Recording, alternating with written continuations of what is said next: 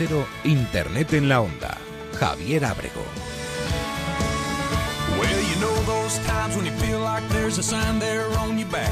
Says I don't mind if you kick me. Seems like everybody has. Things go from bad to worse. You think they can't get worse. Son las 6 y 9 minutos. Esto es Internet en la Onda. Estamos hoy realizando el programa desde Pamplona, en plenos San Fermines. Fiesta totalmente tuitera, un poco instamagrera también. Em, Magrera. sí, eso, eh, eso, ¿nadie va a decir algo de eso? A ver, yo me he reído, ya. ya has hecho mucho esfuerzo, ¿no? ¿Cómo sería? Insta... Gramera. Gramera. Uy, que suena todavía peor. Peor. Instagramera, una de- fiesta muy tuitera, la verdad. Lo que yo no sé si es muy aconsejable tuitear y facebookear y instagramear a- en San Fermín a Hombre. ciertas horas y tal. Eh, Víctor Fernández, de repente, eh, ya... Soy la cordura de este programa. Esto que, que me está Yo, pasando? yo, yo, yo soy- yo lo único que quiero es sacar una foto al bodegón de Víctor Fernández que se compone de un paquete de chicles, una botella de acuarios y un pañuelico rojo de San Fermín. Sí, bueno, son dos paquetes de chicles y eh, la bebida esta energética ya me la he acabado. Por cierto, Ay, eh, chico. lo- ¿los chicles para qué son? Porque, porque no... O sea, tanto chicle, Para besarte mejor. no tengo nada Querida amiga más, que me escuchas. Nada más que decir. Eh, queridos amigos, empieza Internet en la Onda. Tenemos dos horas por delante para resumir todo lo que ha sido la semana en, en Twitter. Os lo contamos ahora, ahora mismo en nuestro grandísimo sumario. Participa a través de Twitter. Arroba Internet en Onda.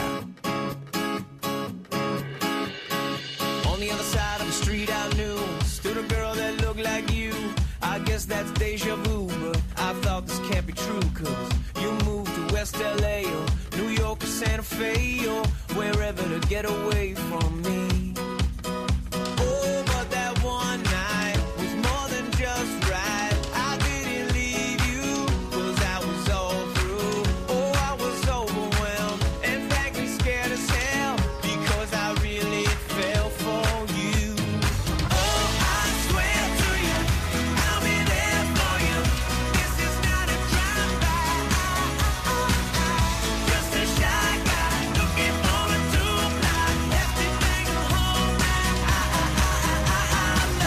Y cuando son las 6 y 11, saludamos a nuestra compañera Elena Villarreal. Elena, buenas tardes. Muy buenas tardes. Oye, hoy eh, nos ha preguntado mucha gente, ¿eh? pero por tu sección, porque hoy vamos a hacer un recorrido por los festivales musicales de este país. Sí, hoy venimos festivaleros y nos vamos a ir primero a Benicassim y después a Bilbao. Ah, Que, que bien te lo pasas, ¿no? Sí, Eres sí, yo no, me aburro. Oye, si necesitas compañía, alguien que te lleve las maletas, que te haga la tienda de campaña, lo que sea, pues yo dispuesto, ¿eh, Elena? Venga, todos nos vamos. Ah, todos, vale, vale. Pillo la indirecta. A ver, yo he de confesar, me he ido de viaje con Víctor Fernández, una conexión que hicimos en Estambul. eh, Una conexión. Sí, Bueno, fantástica, fantástica. Y es decir que es un gran compañero de viaje y gracias a Onda Cero por ese viaje. Y además luego es muy fácil porque después de eso buscar abogados matrimonialistas y tal fue Sí, muy sencillo. sí, además, yo, si te duermes antes que yo, no ronco. Grandísimo. Y aparte de los festivales que nos traerá Elena Villarreal, hoy tenemos eh, actualidad con Laura Azcona. Y tenemos también a Vicente Hidalgo, que, eh, Vicente, ¿Qué tal? hoy tenemos timos en la red. Tenemos, sí, sí, sí, cosa muy variada, ¿eh? Contaste el otro día el timo de correos, el de que te llega un email de correos y en realidad es un timo. Y hoy tenemos otro tipo de timos. Exacto. Más, Que- Sí, quizá más que timos serían como cosas muy engañosas que me parecen un tema muy ruin, en el que hay temas un poco oscuros. Tienes Robin el Sí. tema. Pues lo hablaremos también hoy. Eh, mm, por cierto, conectaremos en directo con el BBK Live, que tenemos ahí, hemos mandado a Alberto Bonilla, que nos hará la crónica mañana. Y Tam- por supuesto, También nos podías haber mandado a un par para hacer apoyo logístico. Claro. Bueno, en San Fermines no se está mal, ¿eh? Hay que decirlo. Oye, pero Es vamos, que ¿esto es? O sea, de repente se nos montan un sindicato de locutores de Internet en la onda reclamando sus derechos. Tendremos también, por cierto, eh, una grandísima entrevista con la gran Cristina Pedroche. David, gracias. ¿Qué tal? Sí, sí, con Cristina Pedroche vamos a hablar de la final de Pekín Express porque acaba en dos días, el lunes, y está la cosa muy, muy, muy reñida. Entonces queremos que nos lo cuente ella de primera mano cómo vivió toda la experiencia allí en, en Malasia, Birmania y Singapur. Sí, soy súper fan, ¿eh? De Pekín y de Cristina. Aunque a Cristina le he escrito hoy y no me ha respondido por Te ha Twitter. hecho un extazo en toda regla. Sí, sí, sí. Eh, Sí, tendremos voy a también tratar el face. a la sección gastronómica con Alberto Rodríguez. Alberto, buenas tardes. Hola, buenas tardes. Hoy nos, llevamos, nos llevas también de viaje, igual que Elena, pero tú nos llevas a sitios... Eventos, eventos gastronómicos para el que no haya preparado sus vacaciones todavía y, y le guste zampar como a mí, pues que busque su- sus vacaciones eh, desde el punto de vista culinario. Y hay Eh, muchos sitios. Yo te he de confesar que, o sea, me tienes intrigado porque eh, tú que te pegas de evento gastronómico en evento gastronómico y estoy yo bastante más gordo que tú. Bueno, hay que saber qué comer, cuándo comerlo, cómo comerlo. O sea, no sé ni cómo, ni cuándo, ni nada. Nada, ¿Cuándo ¿no? soltar el pan? Porque cuando... En tu defensa, Javier, diré que tú no estás gordo, estás fofisano. Fafisano, fafisano. Era un adelantado a su tiempo, Javier Abrego. Antes de que fuera mainstream, por cierto, también os lo digo. Eh, eh, aparte tendremos lo que ha dado la televisión hoy, también con los encierros de San Fermín, retransmitidos por, por Televisión Española. Tendremos deporte, tendremos eh, muchas cosas. Incluso puede que Víctor, puede que Víctor nos comente el gran secreto que lleva tanto tiempo guardándose en su cuenta protegida de Twitter. Es que... No sé, ya veré. Señoras, señores, Creo que- esto es Víctor Fernández. ¿qué pasa? Me iba a decir que tengo que pedir permiso a mi madre. A, Char- eh, a Chelo. A Chelo. Chelo, qué maja es Chelo. Esto es Internet en la Onda. ¡Comenzamos! Si quieres conocer lo último en la red, Internet en la onda.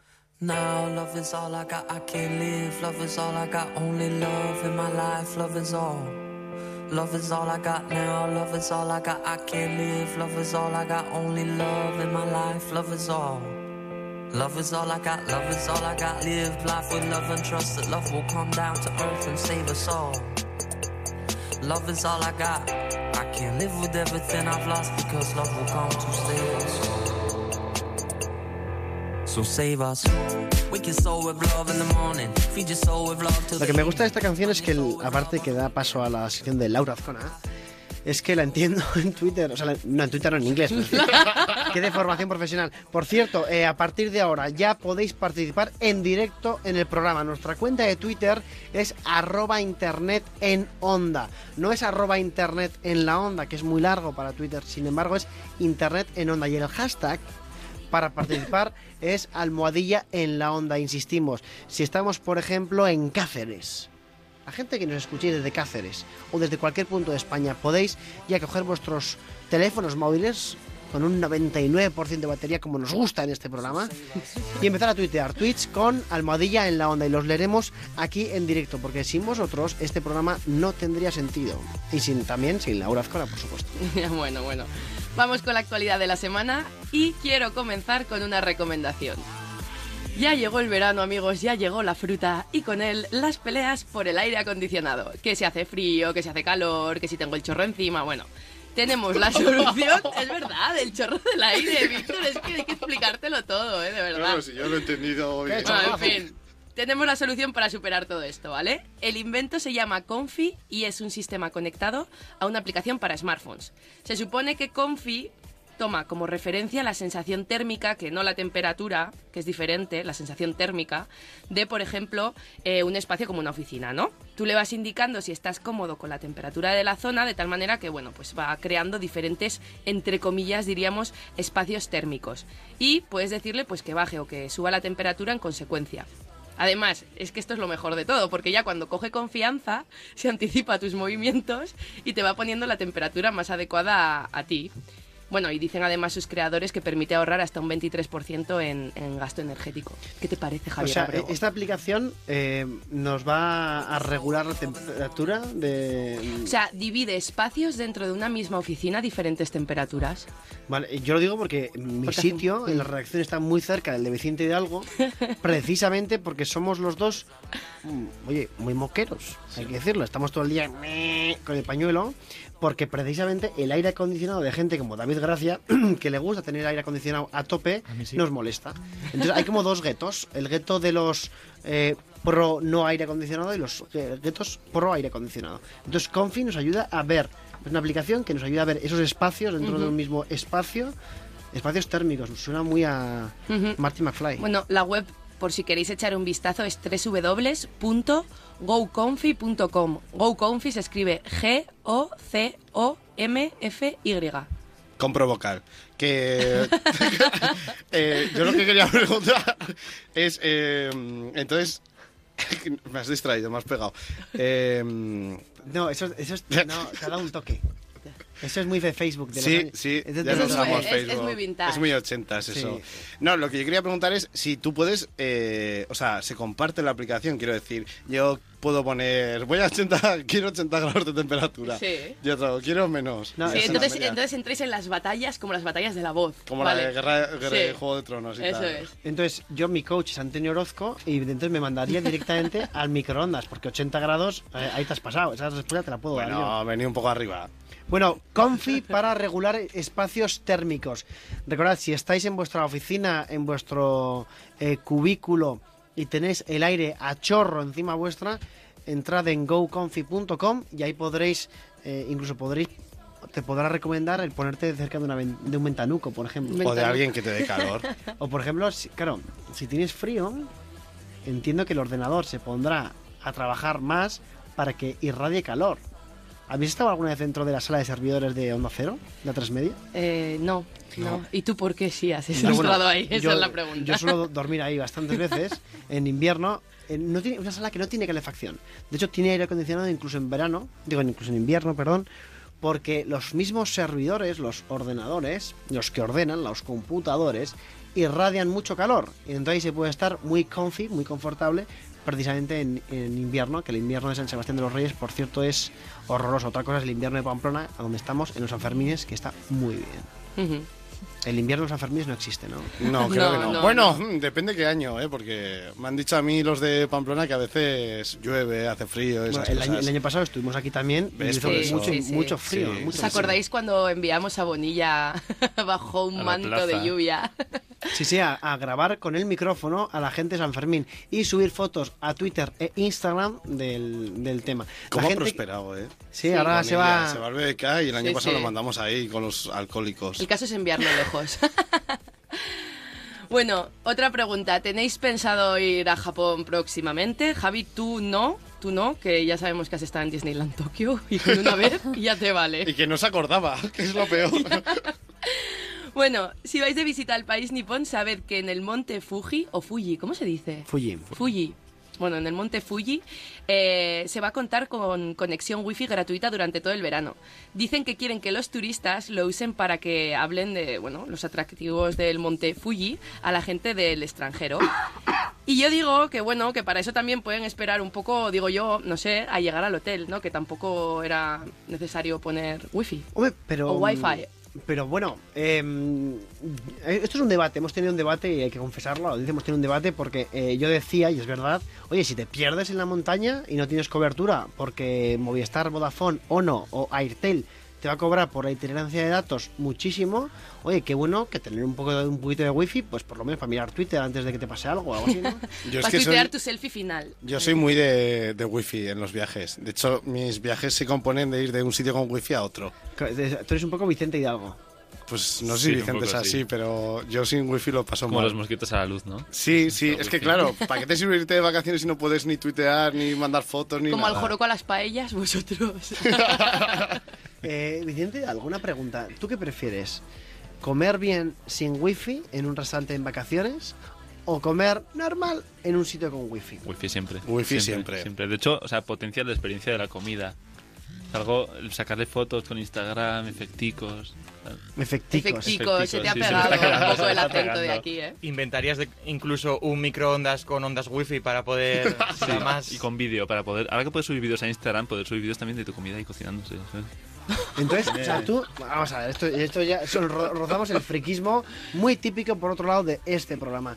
Tú prefieres comer normal, digamos, pero con wifi. Sí, poder compartirlo. Pero claro, siempre y cuando la comida sea compartible. Porque si te sacan ahí una, una papa asada fatal, eh, ¿qué pasa, no? Eh, ¿Eso no lo tuitearías o sí? eso, eso pierde hype. A mí ni me preguntes. ¿Qué Pierde preferiría? hype, pero gana Bueno, mucho eh, Flow. swag. Entonces, vale, tu comida tiene swag. Pero ahora eh, dices, eh, Alberto Rodríguez, que ni te pregunte, pero te voy a preguntar. eh, porque necesito oír a una persona normal. ¿Tú prefieres comer bien sin wifi o comer normal? Diga, una comida normal, un menú normal con wifi. Pero, Comer bien sin wifi. Pero no es sin wifi, es sin internet, ni datos tampoco. lo mejor que abandona el programa para siempre. No, yo prefiero, yo prefiero siempre comer bien y si no hay wifi o internet, pues mala suerte, pero comer bien. Eso- No he yo no, he- no he venido, no he venido a este mundo a comer mal. Eso está muy bien. Yo os he de confesar, bueno, tú David, tú sí que eres de la wifi, entiendo. Yo siempre con wifi, sí, lo ¿Has prefiero. Se disfruta más la comida, estoy Claro. con Vicente. Has dicho la wifi. Bueno, eh, otro debate. Otro, otro FAB, otro RT. Eh, Laura Azcora, ¿tú eres más de comer normal o comer bien o comer normal con wifi? Porque hay que elegir. Se puede hacer las Hombre, dos porque cosas, no, ¿no? porque no tienes, o sea, n- no, Se puede comer bien con wifi. Ya, pero imagínate, hay dos restaurantes. Estamos en Kuala Lumpur, Tailandia, o Malasia, no sé, Tailandia. Y entonces, joder, Malasia. ¿por qué no digo París, Francia? ¿no? Malasia, Malasia. Malasia, Kuala Lumpur. Y entonces tienes un restaurante bueno sin wifi y un restaurante normal, de normal, no va a ser la gran cosa. Comida bonita para compartir, pero que tiene wifi. No, yo soy un poco al joroco para esto, ¿eh? También. O sea, tenemos 3 a 2. Yo he de decir que, aunque me gusta mucho comer, prefiero con wifi. Claro. Pero, pero por, por enfermedad, o sea, me refiero, no, no, es, no es algo de lo que me sienta orgulloso. De hecho, preferiría no haberlo dicho en, en- en directo. Con lo cual, eh, ya sabéis que si queréis encontrar wifi, que esto a que venía, por cierto. no sé. Ah, del Monte, El Monte Fuji. Fuji. Ah, el Monte Fuji. Si queréis encontrar wifi, eso es ir al Monte Fuji o, no sé, O morir o me en el no, intento. o venir a Banda cero. Entonces, eh, eso sí, estar en el Monte Fuji eh, y poder tuitear una buena foto del Monte Fuji desde allá, eso, eh, ¿tú crees que lo harías por da- darme envidia, Víctor Fernández? Es que te doy tanta envidia con todo lo que hago que Sí, una cosa más, una cosa menos. Es verdad. Me idolatras tanto. Por eso, por eso, pero haces muy buenos cafés, también te digo. Bueno, si no os estáis deprimiendo todavía mucho con esta conversación, mm, estáis a punto de hacerlo con el siguiente dato. El youtuber con más seguidores del mundo ganó la friolera de 7,4 millones de dólares en 2014. Se trata de Félix, a ver si lo digo bien, Kjellberg. Kjellberg, no sé, mm, os- luego os lo tuiteo. Más conocido como PewDiePie. PewDiePie, esto se, esto se, se, se dice así, Javier Ábrego, tú que hablas inglés. PewDiePie. Pew, PewDiePie. Es pew y morir, eh, morir Y pastel. Morir pastel. tarta, ¿no? Sí, morir Sí. tarta. Bueno, el caso, el chaval tiene 25 años, 38 millones de suscriptores y más de 9 millones de reproducciones en sus vídeos. Los datos los acaba de publicar el diario sueco Expressen. En fin. Y por supuesto son muchos los que le han criticado, ¿vale? Eh, PewDiePie gana dinero a través de la publicidad en sus anuncios y ha tenido que abrirse paso a las críticas grabando otro vídeo explicando que cuando comenzó, pues bueno, que apenas había gente grabando vídeos de videojuegos, que es a lo que se dedica, y que por eso se hizo tan popular. Lo que parece haber obviado un poco la gente, y esto voy a romper una lanza un poco a favor de, de este chico, es que, bueno, él tuvo que abandonar la universidad y ponerse a trabajar como vendedor de perritos calientes y también, bueno, consiguió reunir un millón de dólares para fines benéficos en 2013. Hombre, eh, eh, Está Pi- muy bien. PewDiePie, para la gente que no lo conozca como yo, es un gran tío. Es un gran tío. O sea, esta persona eh, fue muy famosa en la campaña en la que consiguió recaudar un millón de dólares, pero siempre, eh, de hecho los youtubers se cabrean mucho cuando hablamos de, de lo que ganan, ¿no?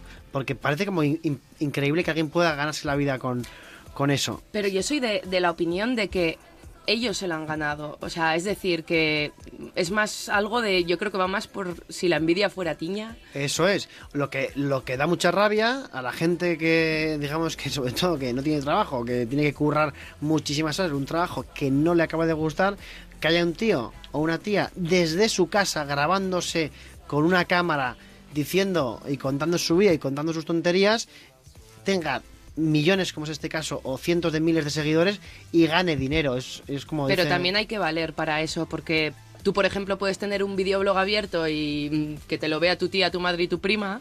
Pero Mi bueno, prima- ya en el mo- tu prima no. En el momento en el que empiezas a ganar dinero, ahí es cuando dices, pues no sé, alégrate un poco de mis éxitos. ¿no? Efectivamente. Yo creo que Víctor, Vic barra baja FR, es un youtuber potencial, ¿eh? Hombre, Oye, pues. Se oye trotar. No me importa. Sí, Se yo oye- creo que es más de que se oye trotar. yo creo que se llega a galopar incluso. Mira, No, eh, más que la- nada porque el apoyo de su madre de Chelo ya lo tiene, ¿no? Efe- Entonces, iría efectivamente. todo a más.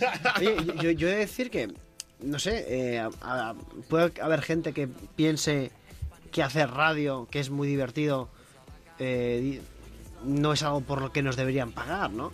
O sea, al final, yo no digo cuánto cobro, yo no digo cuánto cobra Víctor Fernández, sobre todo porque cada uno aquí tiene un contrato diferente, Efectivamente. hay que decir, y, pero Víctor Fernández, tú llegas en tu Ferrari todos los días. y nadie eh, te dice nada. que Ya, son- pero son- bueno, son los- es, es de mi padre. son los nuevos coches de la policía de, de esta ciudad y te traen. No, tú llegas en tu coche, pero yo no te pregunto. bueno, yo no, pero la gente no te pregunta a ti cuánto ganas o dejas de ganar, ¿no? ¿Por qué a los youtubers, tú por qué crees que se les pregunta tanto? Yo creo que la gente les pregunta mucho porque tampoco entienden todo el trabajo que hay detrás de un youtuber. O sea, yo les defiendo porque es mucho. Esto ya me voy a poner hasta serio. Porque al final, conseguir llegar a tanto éxito significa que has estado mucho tiempo currándotelo y subiendo vídeos todos los días. Y al final es un trabajo. Ellos también harán sus ocho horas o seis horas pensando un tema, escribiéndose un guion, grabándose, editándose, subiéndolo, Bueno, respondiendo haters. Recordemos que el año pasado entrevistamos a arroba Tonacho, youtuber, que era eh, maquillador de muertos, realmente, o sea, tanatopractor Mm. y maquillaba muertos, que pensábamos que lo decía, es un tío como muy cachondo, pensábamos que lo decía en plan de broma y no, efectivamente era tanatopractor. Hay que recuperar ese audio, es muy flipante. bueno. Está en la, en la web de Onda Cero. Pero, eh, tú, Vicente, ¿cuántos youtubers crees que nacen cada mes y, mm, hablando en youtuber, mueren, digamos, no, no en la realidad, sino en YouTube, porque nadie les hace ni caso? Es que el ser youtuber yo creo que no es fácil. En realidad es algo que requiere mucho de comunicación y habilidades de, de este tipo. Pero también, mira, decirte que mi hermano, ya Tonacho lo descubrí a través de mi hermano pequeño. Tiene 12 años y quiere ser youtuber. O sea, Ay, O qué sea, es- majo. o sea, estás en un programa de radio que entrevista a Tonacho y te enteras por tu hermano que existe un tal Tonacho. sí, pero sí. Claro, porque el año pasado, el año pasado no estabas en Exacto, este programa, es un fichaje. Pero una pregunta, entonces tu hermano con esa edad empieza a decir cosas como es worth, cuenta con mi espada Sí, y sí, sigue sí, sí. trotar el face. Es un fan del Minecraft. ¿Sí? Claro, es que eh, los videojuegos mueven mucho más dinero que la música en Exacto. internet. O sea, es, un- es una cosa impresionante. También hay que decir, eh, hablando de PewDiePie, este que gana, ¿cuántos millones eran? 7,4. 7, bueno, 4 arriba, 4 abajo. 7,4. Eh, a ver, mm, es rubio, tiene los ojos azules. La verdad el que el chico no está nada mal, ¿eh? Hay que Eh, decirlo. Este, este es casadero. Igual O sea, está aquí en San Fermín, es Laura, y lo ¿Te puedes imaginas? encontrar. Bueno, bueno, a ver. Sí, y- pero bueno, aparte es un youtuber que habla de temas, o sea, me refiero que no es un que, que habla de temas concretos, videojuegos, tiene su temática, no es que habla de hoy me he comido una magdalena. ¿Por qué creéis que las magdalenas? No, es- Pero yo también defiendo a esa gente porque me ayudan a Yo hacer no. mi sección. Ah, bueno, Sin ellos yo no sería nada. claro, claro, eso es, eso es cierto, eso es Claro. cierto. Entonces, eh, Vicente Hidalgo, ¿tú crees que en este programa hay un youtuber en potencia? Yo creo O- que sí. ¿O una youtuber en potencia? Yo creo que sí. Yo creo que Víctor tiene todas las papeletas. ¿En Hombre, serio? Laura en Periscope tiene más éxito que yo. Ya, también, también es verdad. Muchos corazones. Por cierto, vamos a empezar a transmitir el, el programa a partir de ahora en directo, en vídeo en directo, en, en, en Periscope, para que todo el mundo todo el mundo lo sepa. Yo, yo creo que también que Elena Villarreal, que, que yo creo que está festivaleando por ahí, Elena es una youtuber en potencia. ¿Me equivoco? Bueno, yo nunca he hecho ningún vídeo de YouTube, pero bueno, ahí todo se andará, todo se andará. Claro. Eh, ¿Tú te atreves? O sea, ¿qué- ¿cuál sería la razón para no hacerlo, Elena, en tu caso? Hombre, primero tendría que tener un objetivo, ¿no? Decir, pues quiero hacerlo sobre algo en concreto. Por ejemplo, una amiga mía se ha apuntado a la moda esta de los DIYs y ella pues hace vídeos de cómo se fabrica su propia ropa, que es un objetivo que está bien, ¿no? Que si te gusta, pues puedes aprender algo, no sé, tener algo que aportar. Hacerlo por hacerlo no me llama, la verdad. Eh, ¿Puedes repetir la moda de los DJ? DIYs, Do que it yourself. Do it yourself, que en Ah. castellano manchego sería hazlo tú mismo. Claro. O sea, ella misma eh, le enseña a la gente, oye, ¿cómo se llama tu amiga? Vamos a decirlo en directo. Mónica Beneito. Mónica Benedito. Pues Ben- eh, con B, ¿no? Con B, con B. Mónica Y. Por cierto, eh, Mónica- eh, Mónica eh, con B, claro. entiendo que tendrá Twitter, Mónica Benedito. Sí. Pues vamos a buscarla y vamos a hacerle una mención del programa porque eh, una, una tía que hace eh, Do It Yourself, ¿no? El DIY... DJY. DJY. Es que de verdad, Javier Abrego. Es que suena como muy DJY. Vete a hablar con unos cuantos guiris en cuanto salgas de la radio, a ver si se te pega algo. Pero eso, eso por ejemplo, eh, mi abuela ya lo hacía, porque cogía los jerseys, es que esto me lo contó mi tía el otro día, cogía un jersey de mi padre, que es el segundo mayor, y del hermano más mayor, los eh, fusionaba y hacía, para, la- para el tercero, hacía pues con rayas. Los fusionaba y hacía un núcleo irradiado. Sí. Pero eh, ¿hay algún tema en este programa que, que no acabemos, en el que no acabemos hablando de tu familia? No. Víctor y De- familia en la onda. Víctor, y fa- eh, Si hablamos de gente rica, no vamos a hablar de mi familia, eso es lo único que está claro. Acabas de hablar de tu Ferrari, ¿no? De tu padre. Bueno, pero he robado. Do it yourself. Y eh, esto venía a raíz de eh, que teníamos wifi en el Montefilli, ¿no? Esto estábamos hablando del youtuber Ah, no, del youtuber eh, PewDiePie. PewDiePie. Que es un poco japo así es un dicho poco también, o sea que hilamos con el Monte Fuji. Bueno, yo sigo, ¿vale? Os cuento más cosas. Os cuento que un fugitivo pide en Facebook, bueno, en el Facebook de la policía, que cambien su foto de perfil de Se Busca. Bueno, estas son las típicas cosas que solo pasan en Estados Unidos, bueno, como lo del preso este, ¿os acordáis? Que era guapísimo y que no sé si incluso le llegaron a soltar para reclutarlo para una agencia de modelos. Sí, hombre. Sí. O sea, Sí, indul- sí, sí. indulto por guapura, ¿no? ¿Cómo? Sí, hombre. Claro. Por, por eso yo delinco, porque sé que me van a soltar por guapo. Además dice, sí, hombre, sí, hombre. O sea, como el sistema judicial me la trae al pairo, sí, hombre, si eres guapo, por supuesto que tienes que salir. Claro, bueno, yo, bueno, en bien, eh, lo que sea. Por Eh, eso- por el eso- escenario esta vez, el escenario esta vez, dime David, No, gracias. iba a preguntar si por eso la pantoja tenía privilegios en prisión, por su Por guapura. eso no la sueltan. el caso, el escenario esta vez es Australia. Al parecer, un tal Daniel... Daniel, porque he dicho Daniel, no sé. Daniel Daemon, no sé, o sea, no sé ni lo que estoy diciendo, me da igual. Un chaval acusado de tráfico de drogas y fugitivo vio que la policía de Victoria había compartido su foto con el típico cartel de Se Busca a través de Facebook. Bueno, al parecer al muchacho no le gustó nada y desde su propio perfil reclamó a la policía que la cambiara diciéndoles Oye, ¿podéis usar una foto mejor? Es que esa es basura. La policía, atención, lejos de amilanarse, le contestó, Hola Daniel, pásate por la comisaría de policía más cercana y te hacemos una foto nueva. Bueno, la conversación terminó con un sí, en cuanto me organice y consiga un abogado por parte del chaval. Bueno, total, el chico sigue en búsqueda y captura y vamos. Y la foto, que es lo que nos importa. Y la foto no la he visto. Pero parece, parece una conversación de, de la policía española, de la Sí, arroba policía. Sí, sí, que por cierto estará hablando mañana con nosotros. Eso es, Qué- qué fan a- somos. arroba carfergue. Soy en- muy fan. En directo para hablarnos de, de policía. Eh, y hasta aquí, hasta aquí, vamos a hablar de Tinder a la vuelta de, a la vuelta de las 7, por cierto, porque nos lo habéis pedido. Hemos hecho un trabajo de investigación muy serio en, en Tinder eh, y nos lo habéis pedido y lo hemos conseguido. Son las 6 y 36 y esto es Internet en la onda. Recordad que el hashtag para participar es almohadilla en la onda. En Onda Cero, Internet en la Onda.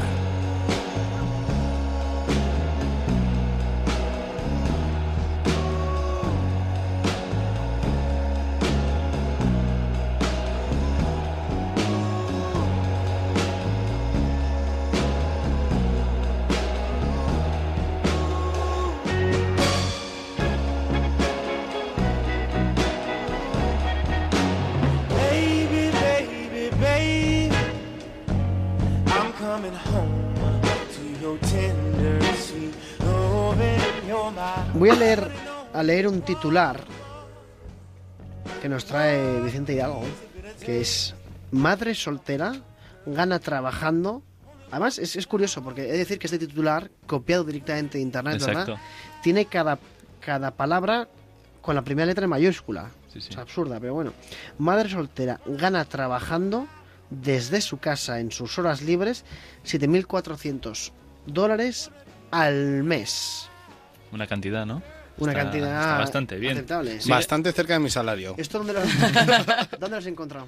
Esto se puede encontrar en bastantes sitios en internet, cosas bastante parecidas y vamos a explicar lo que, lo que está pasando aquí. O sea, cómo esto está muy lejos de, de la realidad y es un engaño, es un engaño total. Esto sigue así. ¿Cuánto dinero puede ganar? Eso lo dice la página web. Lo que Exacto. vas a leer ahora, A continuación, después del titular este Sí. macrobiótico, sea, eso que te engancha, que ya es como, bueno, ¿qué está pasando? Dime más, dime más. Cuéntanos, Dios. ¿Cuánto Cuéntanos. dinero puede ganar? Dice. Lo suficiente como para comprarse ese coche confortable que siempre ha soñado. Lo suficiente como para pagar el alquiler de su casa sin tener que pedir dinero prestado. Y esta es la mejor. Lo suficiente como para poder llevar a su esposa a una verdadera luna de miel. Ay, ay, ay. ay. Est- Están apelando ya y has tenido una luna de miel fatal. por- porque, o sea, porque es lo más absurdo.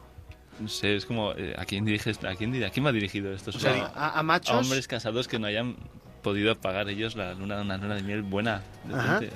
O también dice lo suficiente como para aliviar sus preocupaciones. Sus preocupaciones. O sea, son- eso lo encontramos en muchas páginas web. Sí. Adelantamos a cualquier audiencia que esto es un timo, o por lo menos es algo que no Sí, es cierto. es- es un engaño. Es un engaño total.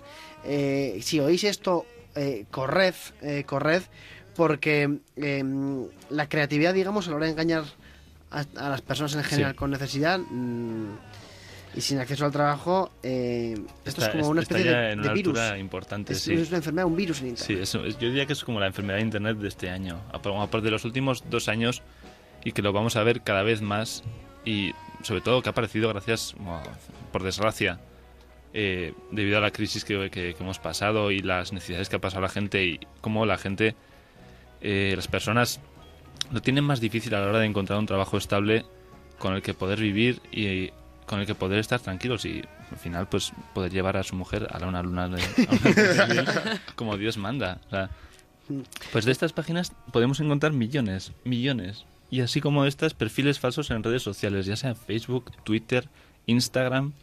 Y al final, pues todos estos perfiles están destinados a hacernos creer que es fácil ganar dinero, incluso vivir, vivir de ello en casa, cómodamente, a través de Internet. O sea que nos dicen, puedes ganar 7.400. Eh, Mary Jo Fernández, desde Iowa, Wichita, Wisconsin, Alabama, Teruel, lo ha conseguido Exacto. ganando 7.400 dólares. Exacto. Pero la pregunta es, lleváis un rato hablando y todavía no habéis dicho en qué consiste el trabajo. Ah, amigo vamos a entrar a Piscis. ello. Bueno, Amigo Pistis, porque esto es un poco como Sandro Rey, ¿te recuerda? O... Bueno, estas cuentas, estas páginas, estas ti- titulares, al final lo que te llevan a decir es que se puede hacer esto sin ningún tipo de conocimiento, sin ningún tipo de riesgo y de forma incluso confortable. Bueno, o sea, más engaño no puede, o sea, no puede haber. O sea, un trabajo en el que no, no tienes que esforzarte, no tienes que conocer, no tienes que saber hacer. Que además- Espera, se me, Me está rec- ocurriendo cualquier miembro del equipo de este programa. O sea, que- Estaba pensando en eso y digo, en la oferta de trabajo de Internet de la onda ponía eso. ¿no? podemos empezar, podemos empezar a tuitear cosas como esta, ¿no? Bien, pues mira, alguna de estas, vamos a hablar de alguna de pues, estas estrategias o métodos que proponen en estas páginas y que muchos de los oyentes seguramente las han visto ya y las verán. Y desde aquí vamos a prevenirles para que estén atentos y no caigan en este engaño. Una de las más comunes suele ser ganar dinero haciendo encuestas. Esto es rellenando formularios en páginas web, preguntas y respondiendo a cosas sobre temas totalmente arbitrarios que no tienen nada que ver con nada. Y de alguna forma, pues de eso la gente se supone que saca dinero, aunque no se sabe muy bien Claro, cómo. pero para ganar 7.400 como Jo Fernández, Claro. te tienes que hacer igual O no dormir, o... mil millones de encuestas. Sí. claro. Otro es ganar dinero con microtasaciones. Esto es tremendo, microtransacciones, microtransacciones Transacciones, bursátiles. O sea, en este caso lo que se lo que se enseña aquí es básicamente ser un, un broker de un agente de bolsa en el que mueves dinero de diversas acciones, de diversas compañías y hay un software que te va diciendo lo que tienes que hacer y tú solamente tienes que darle un botón de comprar o vender, comprar o vender y esto se supone que da dinero o eso dicen. Esto es totalmente falso. Esto es como las teleoperadoras antiguas de teléfono, ¿no? Que estaban ahí conectando líneas, así, papá, pero así. con la Sí, bolsa. realmente eres como una especie de hámster ahí en tu... Dan botón derecho, botón O izquierdo. sea, comprar, tenemos encuestas, falso, no se gana dinero. Dos, microtransacciones, software que nos dice que, como diríamos en, en mi tierra, que pretompitar, ¿no? Exacto. Que, que, no, ¿Qué, ¿De qué tierra qué eres tú? pitón? ¿De dónde eres? ¿Eres del planeta Klingon o algo así? Confiesa tu procedencia. ¿Qué pitón pretar? Iba a decir, pero tú has dicho exacto. O sea, has dicho Me sonaba exacto. bien, sonaba ¿Pero de bien. dónde O sea, sois? microtransacciones y encuestas. Y otro es, atención, que no está Vicente Hidalgo, ganar dinero, dinero con métodos de marketing multinivel. Ay, ay, Esto ay, es ay, ay. básicamente el- la nueva forma de llamar al, al marketing piramidal, una cosa que se ha demostrado que es totalmente fraudulenta y, y lleva a, a personas totalmente engañadas por el sistema en el que solo entra dinero por los propios socios que entran a trabajar ahí. O sea, el único dinero que entra en un sistema de estos es el que aportan la gente que quiere trabajar. En fin, es Esto también, esto también me recuerda mucho a lo que me dijiste, Javier Ab- Abrego, cuando entré a trabajar aquí. Dijo, baja un segundito donde guardamos los servidores. Sí, y deja un sobre. bueno, Y al pe- final pensar que, que, que, Que piqué. que tu contrato es el mejor de todos. Sigue. Bueno, o sea, el punto llega hasta que podemos encontrar infinidad, infinidad, muchísimas páginas web que se dedican a denunciar esta actividad en otras páginas y al final lo que acaban es terminando contando, te acaban contando que su método, el que te explican al final, su ebook, el que tienes que comprar, es el que realmente funciona, no el de los otros. Es algo brutal, tremendo. Bueno, la conclusión es que, y ahora todos podemos llegar a ella, es que no hay forma fácil de ganar dinero sin esfuerzo y al final como todos estos youtubers de los que hemos hablado es que ser youtuber no es fácil Hmm. O sea, el, el tiempo que hay que dedicar a montar los vídeos hacer un guion hacer algo que guste que enganche a la gente que los tenga entretenidos no es nada fácil y requiere aptitudes conocimientos y muchas mucha dedicación Joder, de verdad yo me acabo de emocionar un poco y me acabo de imaginar también a Víctor metido como un hámster en una Las ¿Y eso te microtransacciones. emociona? Con esta música, ¿cómo no? Microtransacciones guion bajo FR. Oye, pero danos una recomendación. Sí, sé que sí, traes una recomendación. Exacto. Eh, el tema es, uno, pues sí, no es fácil, no es, no está todo ahí al alcance de la mano directamente, pero uno sí que puede acercarse un poquito y puede, puede conseguir esas aptitudes, esos conocimientos. Y esto eh, ha mejorado mucho últimamente gracias a una iniciativa que han llevado parte de pues, muchas universidades alrededor de todo el mundo que han decidido extender el conocimiento más allá del campus. Esto empezó en el 2006 cuando la Universidad de Stanford pues, lanzó un curso online gratuito en el que uno de sus profesores de, in- de informática eh, explicaba y impartía, impartía íntegramente una asignatura a través de Internet. Íntegramente, con seguimiento de los alumnos, con un correo electrónico en el que respondía y un foro en el que los alumnos y él participaban Ajá. activamente durante todo el curso, pues esto tuvo un éxito tremendo.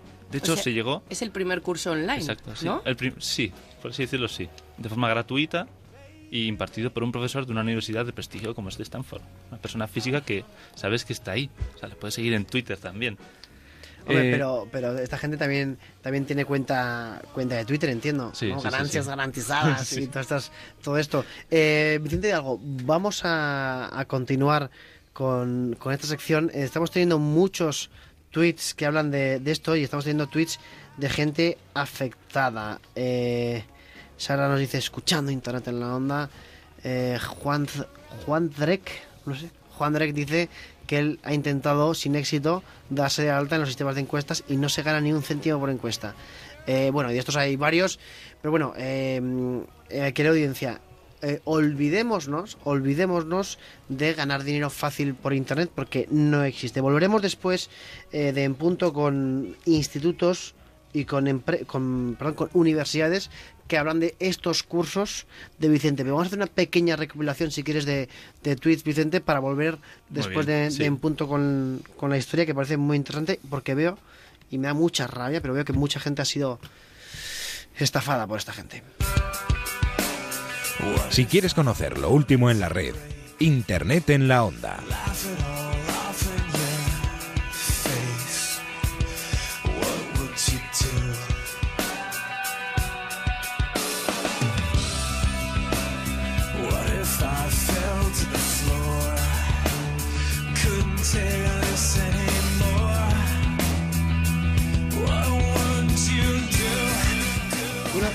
Prometido es deuda. eh, Os prometimos que vamos a hablar de, festivales con Elena Villarreal.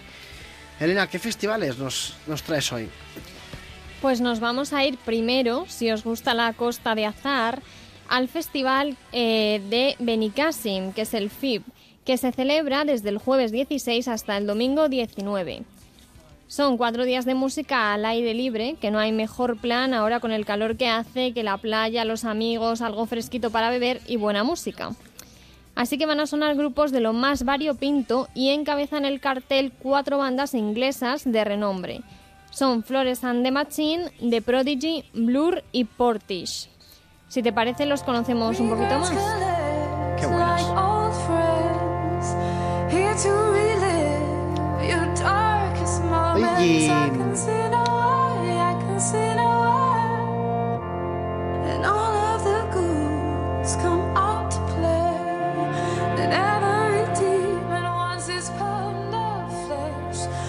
Bueno, Florence and the Machine es un grupo liderado por la cantante Florence Welch que lleva en activo desde 2007. El resto de componentes son Robert Arkwright a la guitarra, el batería Christopher Lloyd Hayden, Isabella Summers en los teclados, el bajista Mark Saunders y Tom Monger quien toca el arpa, que es el instrumento que aporta a la banda un toque un poco diferente. Su música eh, fusiona distintos géneros como el rock y el soul, catalogándose como indie rock o rock alternativo. Y su web oficial, si queréis conocer algo, es florenceandthemachine.net. Ahora mismo estamos escuchando su temazo Shake It Out.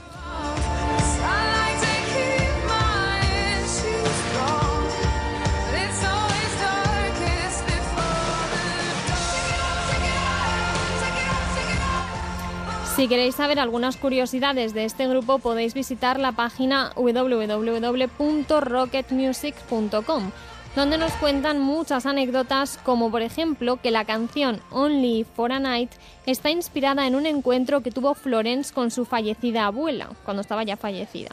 En una entrevista comentó que durante este encuentro su abuela le pidió que se centrara en su carrera. Vamos, que la regañó desde el más allá la abuela.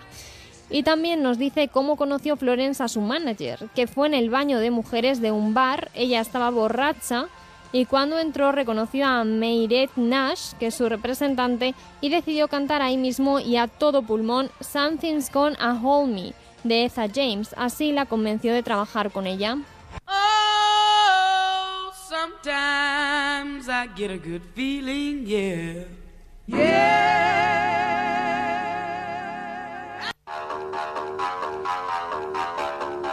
Y seguimos con otra apuesta del FIB, en este caso para el viernes 17. Es el grupo de Prodigy, una banda de música electrónica de los años 90. Su estilo es catalogado como electropunk. La base electrónica que utilizan es conocida como Big Beat y los miembros de la banda son Liam Howlett, el compositor y encargado de los teclados, Kane Fit, vocalista y bailarín, y Maxim Reality, vocalista y MC, que significa Master of Ceremonies o maestro de ceremonias. Antes se llamaba así al encargado de animar al público en las fiestas de los DJs y ahora se utiliza para los vocalistas de rap. Su página web es www.theprodigy.com y estamos escuchando su tema Breath.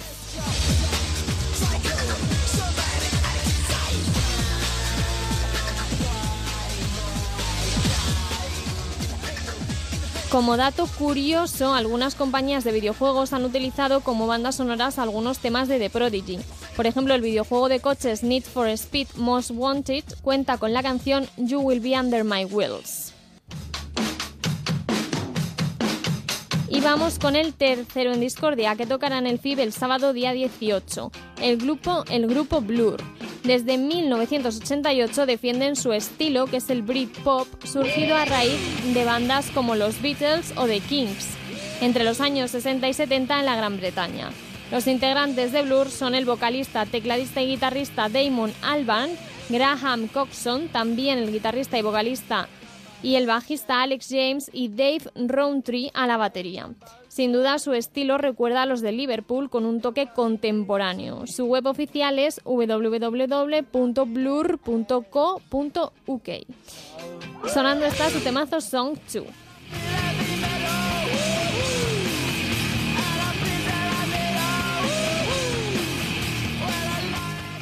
Si queréis conocer algunas cosillas interesantes de Blur, podéis visitar Music en español musicenespañol.wordpress.com, un blog que entre otras cosas nos dice que antes de llamarse a sí mismos Blur, la banda se llamaba Seymour. También aparecen curiosidades en izquierdacasual.com que nos cuenta que en la primavera de 1995 Tony Blair recibió en las casas del Parlamento británico a Damon Albarn, líder de Blur.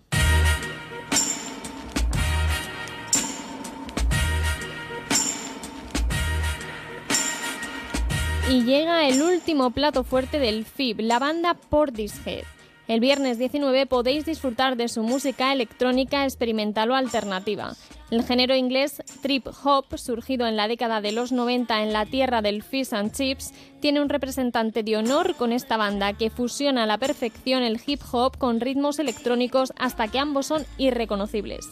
Geoff Barrow al teclado y la cantante Beth Gibbons son el dúo que arrasa desde hace ya 25 años. Aquí tenéis la página donde podéis adquirir productos de la banda, es portishead.sandbag.uk.com. Escuchamos All Mine, una canción fiel a su estilo.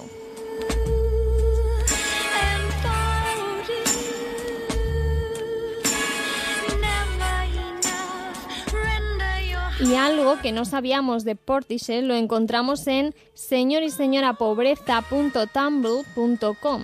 Resulta que en sus inicios grabaron un cortometraje llamado Matar a un hombre muerto, que era un homenaje a las películas de espías de los años 60. Barrow y Gibbons actuaron en el corto y elaboraron la banda sonora. Y para los que prefieran el norte de España, hoy sábado día 11 es el último día del BBK Live. El Festival de Bilbao lleva desde el jueves día 9 con grupos que suenan muy pero que muy bien. Las apuestas principales son también de la Tierra de la Libra y los sombreros de copa.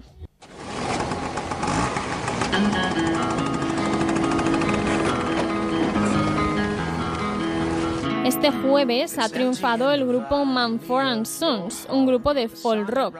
Su página oficial es www.manfordandsons.com. La banda está compuesta por Marcus Manford, que es la voz principal, guitarra, batería y toca también la mandolina, que es un instrumento de cuerda parecido a una guitarra pequeñita. Ben Loweth, que toca el teclado, el acordeón y la batería. Winston Marshall en el banjo y el dobro, que son dos instrumentos de cuerda similares a la guitarra pero mucho menos comunes. El banjo tiene una parte de piel y el dobro metálica. Y Ted Duane, con el contrabajo, la batería y la guitarra. Los tres le hacen las voces de acompañamiento a Marcus Manford. El grupo lleva en activo desde el año 2007 y como curiosidad el mismísimo Bob Dylan dijo que era una de sus bandas favoritas de la actualidad, lo que supuso un incremento en las ventas de su disco de debut Sing No More y su sencillo The Cave de más de un 200%. Escuchamos The Cave. Por cierto, Elena, que em, yo creo que nos hemos quedado un poco mm, como hipnotizados también con tanta buena música y dan ganas como de viajar a Bilbao, eh, ¿verdad? A visitar el, el BBK Live.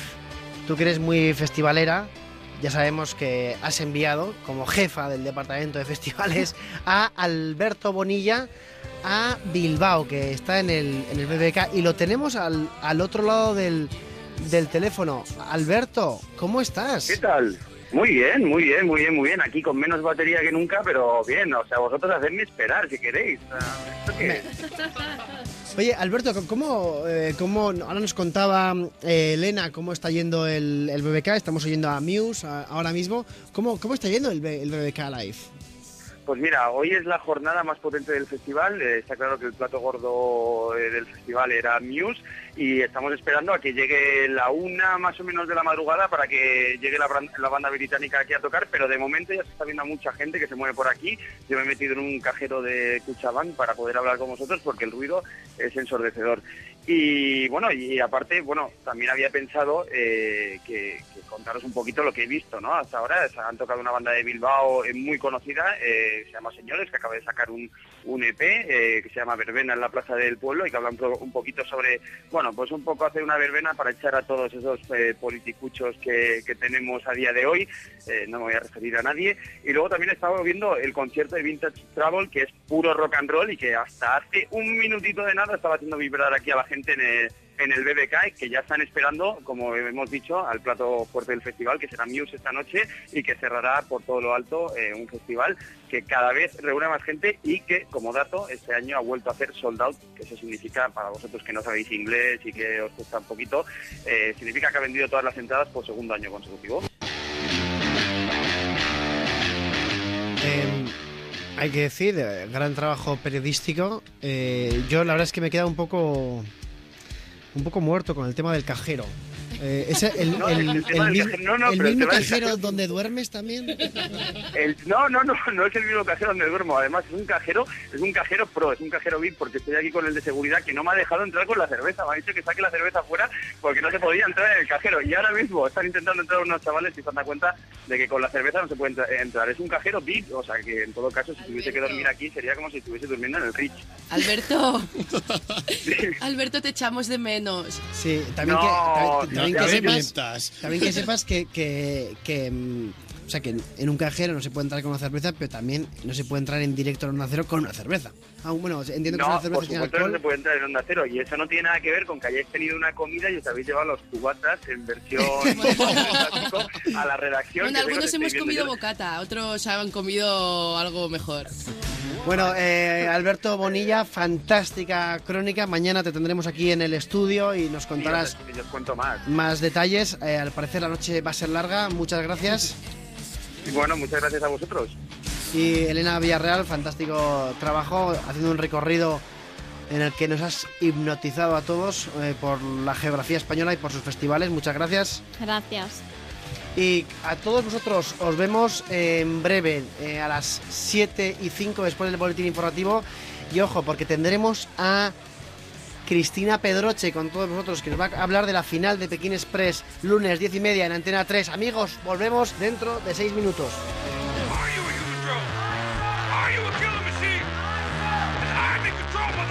Are you a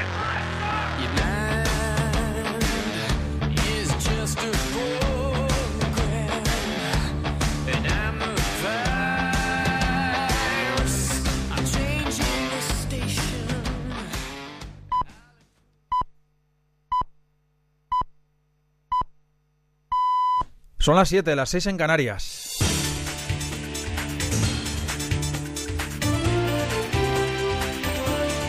Noticias en Onda Cero.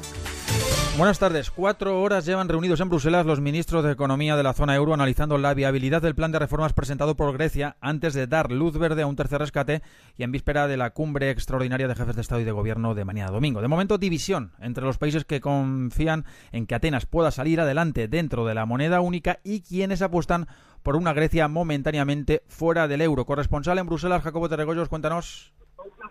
Países como Finlandia consideran que el plan de Atenas no es suficiente para empezar a negociar y piden nuevos cambios. Jeroen Dijsselbloem, el presidente del Eurogrupo, se pregunta, ¿puede confiarse en que el gobierno griego va a implementar estas reformas en los próximos días, meses o años? Can the, the Greek government be trusted to actually uh, do what they are promising, to actually implement in the coming weeks, months and years? El ministro de Finanzas alemán, Wolfgang Schäuble, lo ha expresado así. El año pasado teníamos cierta esperanza sobre Grecia, pero Syriza la ha destruido de forma increíble. Seguimos informando en próximos boletines desde Bruselas. Andrés Herzog, la apuesta de la presidencia de la presidenta saliente Rosa Díez, ha sido elegido nuevo líder de UPyD en el Congreso Extraordinario que la formación Magenta ha celebrado este sábado en Madrid. Portavoz hasta hoy del partido en su carrera profesional destaca por haber sido el abogado de UPyD contra Bankia y Caja Madrid. Herzog, de 40 años, ha impuesto a otros tres candidatos, entre ellos Irene Lozano, quien representaba al sector crítico del partido. Estas han sido sus palabras poco después de que los militantes decidieran darle el poder. Yo, lógicamente, me tengo que fiar de lo que me dicen las instituciones y lo que me dice un gobierno, un gobierno que además tiene un mandato del Parlamento, ¿no? Sabemos que en los últimos años no siempre ha sido, no siempre ha sido así. Este es Luis de Guindos hablando de lo que está ocurriendo ahora mismo en Bruselas. Ahora sí vamos a escuchar a Andrés Herzog. Nos hagamos una foto y demostremos fuera que somos un partido unido, que nadie nos pueda desprestigiar, que nadie pueda utilizar nuestras debilidades en contra de nosotros. Eso espero, confío y que a partir de mañana estemos todos trabajando en este gran proyecto común.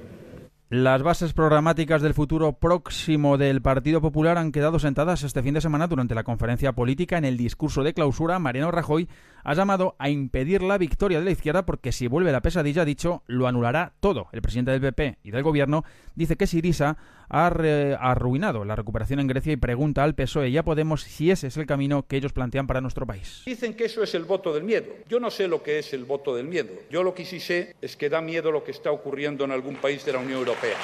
Y lo que también sé es que da miedo recordar lo que pasaba en España hace solo cuatro años cuando los españoles se iban a amparo por centenares de miles al año como consecuencia de la gestión de un gobierno como el que tuvimos en nuestro país. Última masacre de los yihadistas. El Estado Islámico asesina a 12 personas atropellándolos con camiones pesados. Ha ocurrido en Mosul, Irak. Los terroristas han ejecutado la orden del Tribunal de la Sharia que condenaba a los 12 iraquíes por espionaje y colaboración con las fuerzas de seguridad de su país, acusándolos de ser agentes del gobierno. El primer ministro serbio Alexander Vučić, expulsado a pedradas del lugar donde se celebraba el vigésimo aniversario de la matanza de Srebrenica. Varias decenas de personas han increpado y lanzado objetos al jefe de gobierno serbio. Vučić ha recibido varios impactos teniendo que abandonar el centro memorial de Potokari. Solo hay un detenido. Las temperaturas se moderan en las próximas horas, aunque el lunes vuelven a subir con la tercera ola de calor de este verano. De momento, mañana desaparecen los avisos de alerta naranja, solo permanecen el Cantábrico Oriental y el Alto del Ebro por un moderado aumento de las temperaturas en un breve periodo de tiempo. Mucho calor en buena parte del centro y sur de la península, zonas de Aragón e interior de Cataluña, siempre rozando los 40 de máxima. En el norte y en Gran Canaria no van a superar los 25. Noticias del deporte con Quique Cervera. El francés Alexis Villermont se hizo con la victoria en la octava etapa del Tour de Francia en el Muro de Bretaña por delante de Dan Martin y Alejandro Valverde, que llegó a 10 segundos, y estas eran las palabras del español al acabar la carrera. Sí, estoy bien, pero ha ganado se lo merecía, pero tenía piernas para, para ganar. Eh, a veces se gana, a veces no, pero bueno, han saltado estos y yo he esperado un poco, pero tenía que haber salido a por ellos y podía ganar. Uno por otro, al final se llevó la victoria francés. Sí, al final se la llevó. Es un chaval que va muy bien, había que estar ahí, eso por supuesto, y me lo digo enhorabuena. En la final femenina de Wimbledon, Garbiñe Muguruza no pudo con la número uno del mundo, Serena Williams, y cayó en dos sets por 6-4 y 6-4 al acabar el partido. La propia Garbiñe sacaba estas conclusiones. Ahora, ahora es cuando ¿no? uno dice, bueno, realmente me ha pasado, lo he vivido, eh, vengo con confianza, creo que, que valgo, o sea, realmente vales ¿no? para esto y, y nada, seguir entrando y mejorando, o sea, más motivada, ya te digo. Mañana será el turno para la final masculina entre Roger Federer y Novak Djokovic. En, motociclismo, Marc Márquez volvió a lograr en el Gran Premio de Alemania una pole que no conseguía desde hace cuatro carreras. En Moto 2 el mejor fue Johan Zarco y en Moto 3 Danny Kent. Por último, en fútbol seguimos a la espera de la oficialidad del fichaje de Casillas por el Oporto. Las que sí se han hecho oficiales son las llegadas del delantero sueco John Guidetti al Celta y la de Bastian Schweinsteiger del Bayern Múnich al Manchester United. Gracias, Ignacio Paramio. Es todo. Más noticias en Onda Cero a las 8, las 7 en Canarias. Siguen escuchando Internet en la Onda. Este verano, ven a nuestra terraza. Siempre es buen momento, por ejemplo, para buscar un lugar donde perderse y conocer otras culturas, descubrir los rincones gastronómicos con más encanto de nuestro país o tal vez permitirse un capricho que por unos minutos nos lleve a pensar en nada. Este verano, no pases calor. Ven a la terraza. Los sábados a las 10 de la noche con Alicia Job. Te mereces esta radio. Onda Cero, tu radio.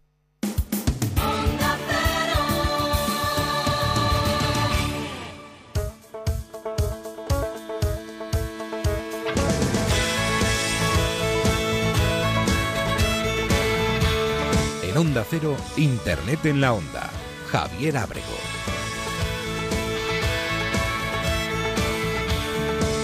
Y cuando son las 7 y 6 de la tarde, las 6 y 6 en las Islas Canarias, vamos a hablar eh, de televisión.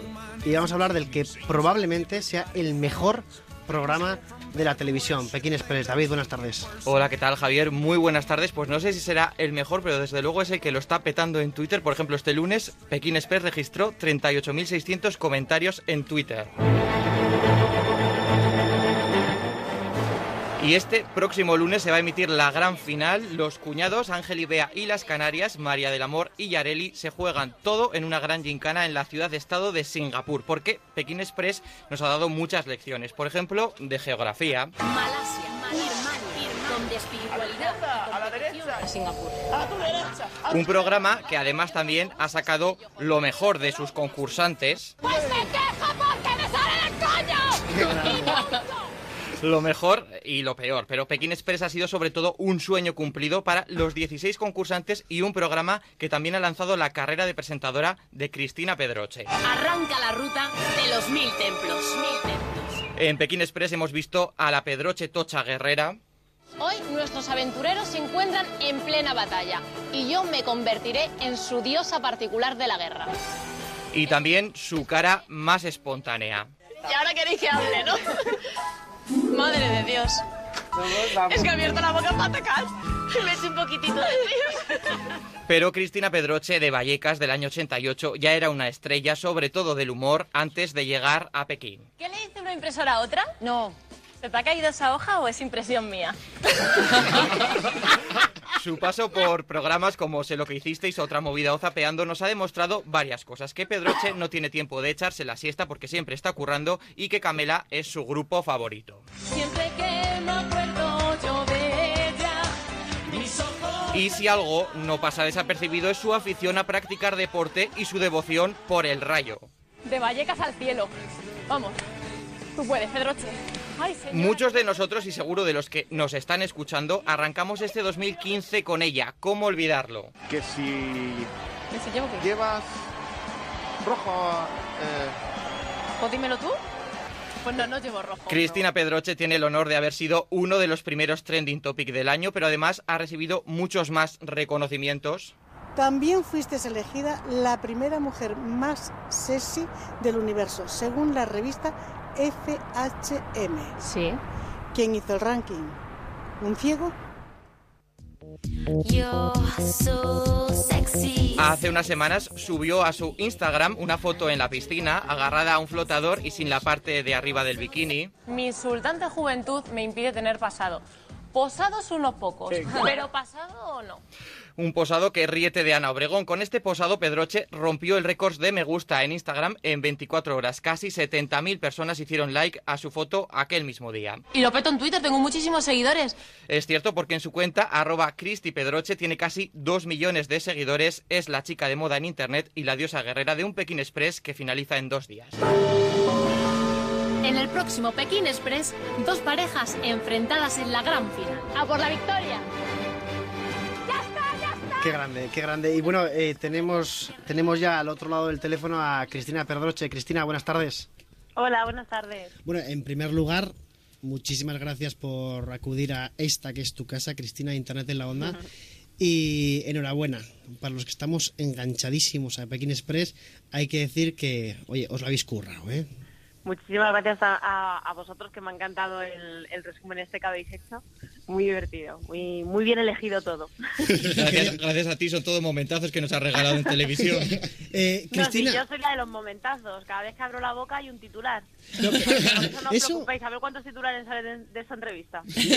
esperemos, esperemos que, que mucho, porque, bueno, hay que decir que eh, te seguimos en Instagram, te seguimos en Twitter, eres, eh, te decía David Gracia, la diosa tuitera. Oye, ¿cómo llevas tú el, el tener un programa de tanto éxito como Pekín Express y, al- y además tantos seguidores que comentan tanto los, los programas que tú haces?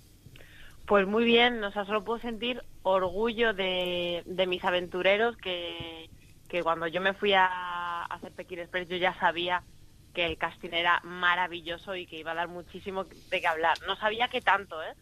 Porque es que todo- todos los días, cada lunes somos trending topic, eh, si no era por los gemelos era por las Canarias, y si no por Aitor y Charo, y si no por los cuñados, la verdad que es que son maravillosos todos. Pero em, tú ya estás acostumbrada a, a tanto trending topic porque zapeando siempre es trending topic siempre Pekín y zapeando es un programa diario ¿eh? Y en, en la sexta y mm, Pekín Express en Antena 3 también es trending topic tú sigues los programas también en, en Twitter cuando se emiten Sí, sí, sí, claro.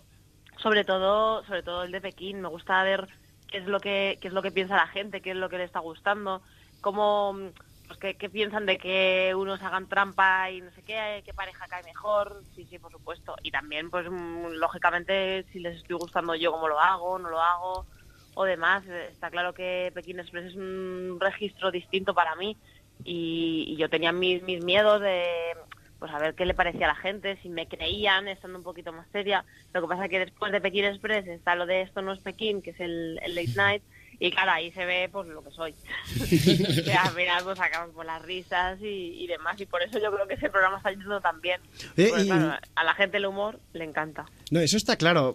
Tú no te cortas un pelo, eh, Cristina, eso está claro. Eso Qué va, va en, en tu personalidad. Y mm, hemos hecho un pequeño análisis y de los tweets que te mencionan en Pekín Express, hemos visto que en torno al 90 y pico por ciento son muy positivos. Cristina, guapa. No, de verdad. Y, pero siempre hay, siempre hay esos pues 8% aproximadamente, ¿no? Tampoco es un estudio muy, muy riguroso, pero esos, esas críticas muchas veces que se reciben, ¿a ti te afectan? Mira, me- a mí me afectaría las críticas si yo voy caminando por la calle y de repente me para alguien y me dice, mira, es que no me gusta como lo hiciste el otro día en Pekín Express, es que no me caes bien, es que no eres graciosa, es que no, eres, no, no me divierto contigo, es que de hecho me caes mal. Esa crítica me puede afectar porque me lo está diciendo a la cara. Pero por Twitter es muy fácil criticar. Y la mayoría de ese 8%, 8% que, que decís vosotros, si tú te metes en su perfil, eh, son huevos. O sea, ni siquiera, ni siquiera es alguien con cara. Es que muchas veces digo, ya contesta, digo, ¿para qué?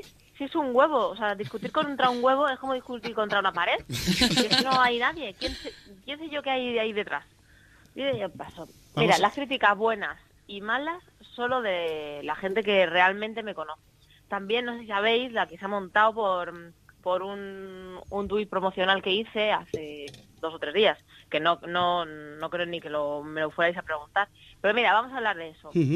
Pues en- era un vídeo, pues ya, ya sabéis que, que muchas veces pues se hacen publicidad sin más. Y yo entonces yo puse hashtag publi, o sea, para que la gente supiera que era una publi. O sea, yo en ningún momento engañaba a nadie.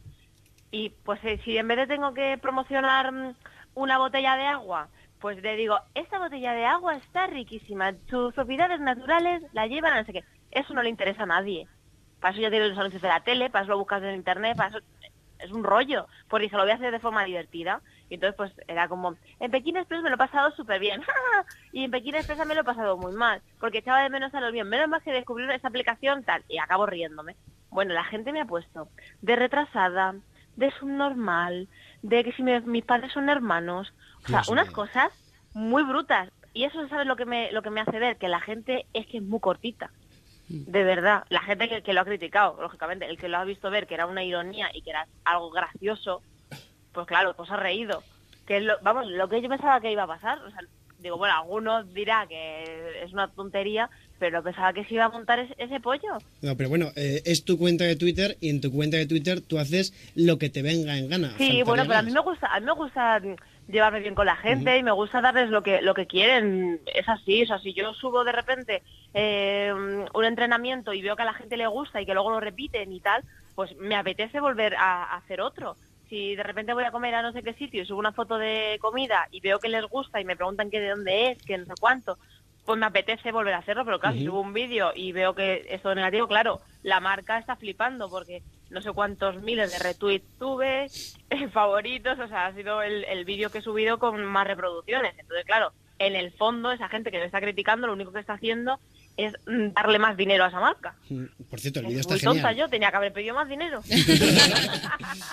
Oye, pero se nota que te quieres llevar bien con la gente. Yo creo que se ha notado sobre todo en Pekín Express porque casi en todas las expulsiones lo has sentido mucho, ¿no? Sobre todo igual en la de la semana pasada con Aitor y Charo, no sé si, si lo sentiste especialmente. Pues mira, es que mm, es- son parejas con las que llevo mucho tiempo conviviendo y muy intenso. Y yo pienso que yo lo estoy pasando mal allí porque tengo muchísimo calor, porque estoy estudiando mucho, porque eh, duermo en sitios no muy cómodos, porque la higiene no es del todo la adecuada, porque lo estoy pasando mal, porque estoy cansada, no duermo bien. Pero en el fondo a mí me están cuidando. Yo llevo un equipo de producción detrás que me están cuidando de la mejor manera que pueden pero ellos no, ellos están durmiendo donde consiguen, están com- están comiendo lo que les da el euro al día y lo que les da pues la, la, los- lo- la gente local de allí El jamón york, ¿no? y, y el jamón yo. Entonces, claro, cuando llegan a meta y cuando o tienen que abandonar y para ellos es su sueño, hostia, pues yo lo paso muy mal porque, mm, joder, si yo estoy cansada, ellos están el triple de cansados. Entonces, pues me, me, me, me emociono, claro, es una superación humana. Y entonces, pues al final, pues me, me emociono. Que yo soy... que- Es que yo soy sensible. Que sepas que Tampoco voy a también. descubrir ¿eh? el mundo ahora al decir esto. Oye, eh, Cristina, eh, yo creo que entre todos tus trending topics hubo un momento recientemente que fue tu entrevista con, con Risto Con Mejide. Risto. Para la gente que no lo haya visto, que entre en la web de Antena 3, que lo busque por ahí a algún lado, porque es, porque es espectacular. ¿Cómo, ¿Cómo te sentiste en esa entrevista? Muy cómoda porque mm, me llevo bastante bien con, con Risto, ya he- había coincidido muchas veces con él, entonces, bueno, también te digo que es que yo, yo me siento cómoda siempre, o sea, en cuanto me dejan hablar y no van a buscarme ahí como, como intentar que quede mal, porque es absurdo, porque en el fondo si tú quieres que quede mal a alguien, puedes hacerlo o, o puedes intentar conseguir que alguien se sienta mal. Ah, claro, sí, porque tú decías que Aitor Itzá era tu pareja favorita, pero luego bien que les dijiste que no sé qué, no sé cuándo. Entonces ahora si ya no son tu pareja favorita, ahora ya lo has presentado mal el programa, la final. ¿Sabes? Que puedes ir a hacer como hacer daño para que quede fea la- una entrevista. Pero si es algo normal, pues al final queda todo bien y, y- y yo me siento cómoda y entonces cuento las cosas porque yo no soy la típica famosa que dice, no, yo lo siento, pero sobre este tema no hablo. Me parece absurdo. O sea, lo siento, yo no... Es que no, lo primero es que no me considero famosa. Que sí, lo soy, trabajo en la tele y eso pues tiene unas consecuencias. Vale, algunas positivas, otras negativas, me parece bien. Pero yo quiero que la gente que me siga vea lo que soy. No la, de la de Zapeando que cuenta chistes malos o la de Pekín Express que es como más seria pero que luego es súper humana que no, yo lo que soy y depende de la circunstancia en la que esté, pues eh, soy de una forma o soy de otra. O sea, pues si estoy en, en Nochevieja, mis primeras campanadas y me apetece ponerme ese vestido, pues es, el- es el vestido ideal para hacer, para dar unas campanadas. No me voy a ir con ese vestido a mi boda o a la boda de una amiga o algo así, ¿no? Porque no tiene sentido. Pero vamos, ese vestido para una noche vieja es ideal y tengo 26 años, es que puedo permitírmelo. Ya me gustaría a mí haber tenido ese vestido, he de decir, Cristina. Hombre, vestido, Era por precioso, favor. era precioso. Sí, bueno, sí. a ti y a alguno más de este equipo, Laura. te, te- te lo voy a decir. Eh, Cristina, hubo, eh, durante, durante la entrevista con Risto hubo un momento eh, que debe- desvelaste una cosa que a mí me gustó mucho, porque eh, tú le pediste matrimonio a tu, a tu actual novio, a David Muñoz. eh, A mi actual novio no, al único novio que he tenido, a mi, el amor de mi vida. y para que el que vea la el hombre que entrevista... va a compartir conmigo cada momento de, de mi vida. El actual novio no, que eso queda muy feo, como si antes hubiera sí, tenido di otro. sí. es No, mentira. es, verdad. Pero es para que el resto tengamos esperanzas, Cristina. Piensa a los demás. Yo lo siento mucho, pero eso ya, ya estoy cerrada en bloque. Tú, tú, Cristina, eh, a David le pediste matrimonio a través de Twitter y me gustaría que, que nos contaras la historia que hay detrás de ese tweet porque a mí me pareció fantástica. Sí. Pues eh, salgo de trabajar y voy a verle y le veo como un poco ahí, no rayado, pero como, joder, es que mira lo que han dicho de mí, porque no sé qué. Pero claro, David no está tan acostumbrado a, a la prensa. O sea, a la prensa gastronómica sí, que le, le lleva siguiendo muchísimos años, pero a la prensa popular a la pren- y, me- y más a la prensa rosa, pues lógicamente él no estaba acostumbrado y ahora pues de repente voy yo y uh, un torbellino. o sea, que, que- que no, no he podido estar con otra, porque soy la peor. el, el- el mayor torbellino, yo lo siento mucho, siempre se lo recompenso a, a hacerme caso. y entonces pues le, eh, me dice que pues que ha pasado una cosa, que Ujú. publicado que, mm, que él quería correr la, la maratón de Londres y que él había intentado hasta ofrecer 2.500 euros por, por correr. Mira, no sé si hay personas de verdad que ofrecen 2.500 euros por correr una carrera, pero me parece absurdo. Y más una maratón, con lo que sufre, que nos tendrían que pagar a nosotros, Sí. estamos locos. Sí, era, algo totalmente falso. Mira, David eh, es un tres estrellas Michelin. Eh, sa- sabéis, si, si conocéis un poco la, la historia de la gastronomía, que yo lo, lo he lo he ido descubriendo ahora, que los tres estrellas Michelin no, no ganan dinero. es así. O sea, eh, los restaurantes de tres estrellas son muy deficitarios. Entonces, pues tienen que hacer otras cosas para ir, para ir salvando. Entonces, David no dispone de 2.500 euros para malgastar para comprarse un dorsal. Entonces, claro, es lo que a él le molestaba, que la gente pudiera pensar que él derrochaba el dinero así como así. Entonces dije, cariño, ¿sabes cómo se tapa una noticia? Dando otra. De verdad como nadie se acuerda. Entonces por eso puse el tuit y dije, no me contestes para que así la bola se haga más grande. Entonces digan, es que David encima no la contesta, ¿qué le dirá? Sí, no. Y al final, pues es lo que pasó. Nadie se acordó nunca más de ese dorsal. Eso es amor. Eso, eso sí que es Ya amor. ves, amor muy bien. 2.0. Soy su community manager. en la sombra. Soy su jefa de prensa. Cristina, eh, nos da muchísima pena que el lunes se acabe Pekín Express porque a a mí. Tanto tiempo además esperando de una edición a otra que ahora Antena 3 lo haya rescatado. ¿Nos puedes adelantar si va a haber una segunda temporada de Pekín Express o si tú quieres que haya una segunda temporada? Mira, me moriría por hacer una segunda temporada de Pekín Bien. Express. Y a día de hoy no se sabe si la va a haber. Yo espero que sí. Y yo que soy muy soñadora, mira, yo por el, yo al final lo acabo relacionando todo con el mismo tema de David. Pero la gente ahora decía que yo me iba a casar este mes, que no sé qué. Que es cierto que yo he dicho muchas veces que me quiero casar con él. Sí, pero las cosas se hacen cuando, cuando se puede. Yo soy una persona muy soñadora y muy mm, que me ilusiono con todo. Entonces, cuando me ilusiono, soy muy impaciente y lo quiero todo ya. Pues las cosas no se pueden. Entonces, pues el tema de David, pues me casaré cuando se pueda. Y el tema de Pekín Express, yo ya quiero todo el rato que me renueven, que renueven, que renueven, pero no dicen nada todavía. Entonces yo, yo quiero pensar que ahora con la final, pues ya valorarán datos y demás, porque en- es cierto que Pekín Express lo ha reventado en, en redes sociales, eh, ha tenido muy buena audiencia, pero no se ha tenido la audiencia del éxito mundial de haber gustado a, a cada uno de los grupos sociales que ve la televisión. ¿Por qué? Pues porque en el fondo eh, Pekín Express es un, es un programa de aventura. Es de me cojo la mochila y me voy, no tengo dinero. Pues hay gente más mayor que ya por el, el hecho de que sea aventura, pues a lo mejor no entra a ver ese programa. Y, y a lo mejor no hemos tenido un 25, pero es que hay programas de éxito que no, no se necesita ya tener un 25 para que lo sea. Y Pekín Express ha estado siendo noticia cada lunes y cada martes y cada miércoles, Sí, cada sí. día ha sido noticia, hemos sido trending topic siempre y los fieles que tenemos, pese a que tenemos muchísima publicidad y que el programa dura mucho, o sea, los fieles una vez que entran en el programa y empieza el programa, aguantan hasta el final, no se va nadie. Eso es una maravilla, ese engagement no lo tiene nadie. Qué bueno. Joder, este community manager de las buenas. Hay que decir, Cristina, que eh, con los nuevos formatos televisivos y todo, eh, cada vez más las audiencias tradicionales eh, se van a tomar por saco seguramente y tener lo que habéis tenido en, en Pekín Express va a ser difícil de repetir, pero eh, lo que quería preguntarte David y Víctor también que está aquí es sobre todo si en una posible segunda edición gente de Internet en la Onda tendría acceso al, cast- Ahí al vamos, ahí casting. vamos. Mira, yo me comprometo a que si hay una segunda edición de Pekín Express, yo os aviso para que, os- para que os presentéis al, al casting. Joder, Joder, Cristina Pedroche nos quería dar titulares y llevo ya varios titulares Bueno, y en- lo que queda, tú dame 10 minutos más y ya la que lío. Yo lo único que te tengo que decir es que en todo caso tendría que ser un Pekín Express, más que buscando la bandera roja, buscando el wifi, que es que aquí somos muy de redes sociales y eso sería complicado. ¿Cómo, cómo lo Yo- llevas? Y yo también, yo lo llevé fatal. Eso te iba a decir, ¿cómo lo llevaste tú? Pues fatal, porque yo soy una persona... A mí no me importa trabajar 20 horas al día, pero esas cuatro últimas restantes quiero estar en mi casa. Y quiero estar hablando con mi madre, y con mi chico, y con mis amigos. Y quiero dormir en mi cama. Entonces, claro, cuando te vas un mes, el primer día bueno, el segundo bueno, pero el tercero yo ya estaba que me subía por las paredes, parecía un gecko más. los geckos son los, los, los bichillos que hay por allí todo el rato. Los monos famosos.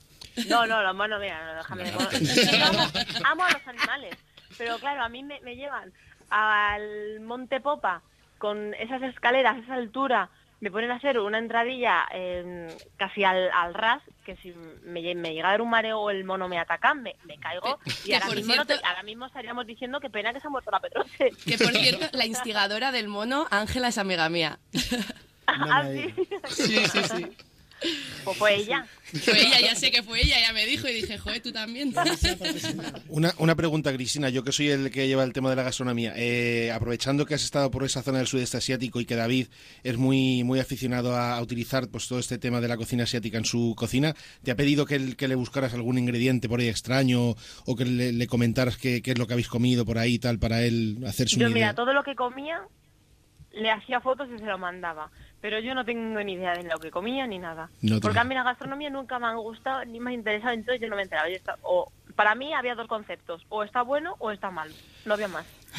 Entonces ahora empiezo a descubrir más cosas gracias a él y porque me lo repite 100 veces. Porque Pues yo intento prestarle atención porque porque es un mundo, pero me, se, se me escapa. Te lo juro que se, que se me escapa. Pues tu Pero chico- bueno, ya habrá tiempo para Tu chico- con él y que me enseñe... Tu esos chico cocinó la mejor pechuga de pollo que me he comido en la vida. en Mira, mi estrecho. chico o sea cocina que- lo que mejor ha cocinado, lo que mejor se ha comido todo el mundo. Sí que sí. Y de- mira, y yo era un amante de las croquetas de mi tía.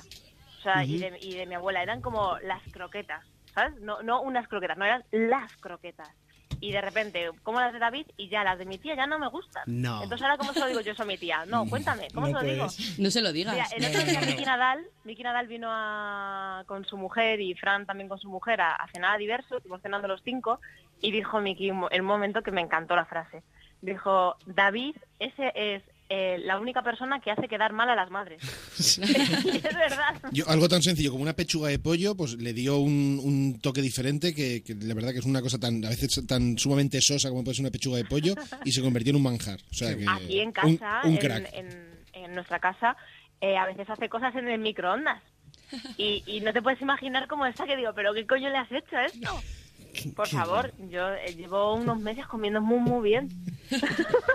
Qué bueno. Ya Bueno. la vida. Sé, sé que me odiáis, lo entiendo. Sí, No, no.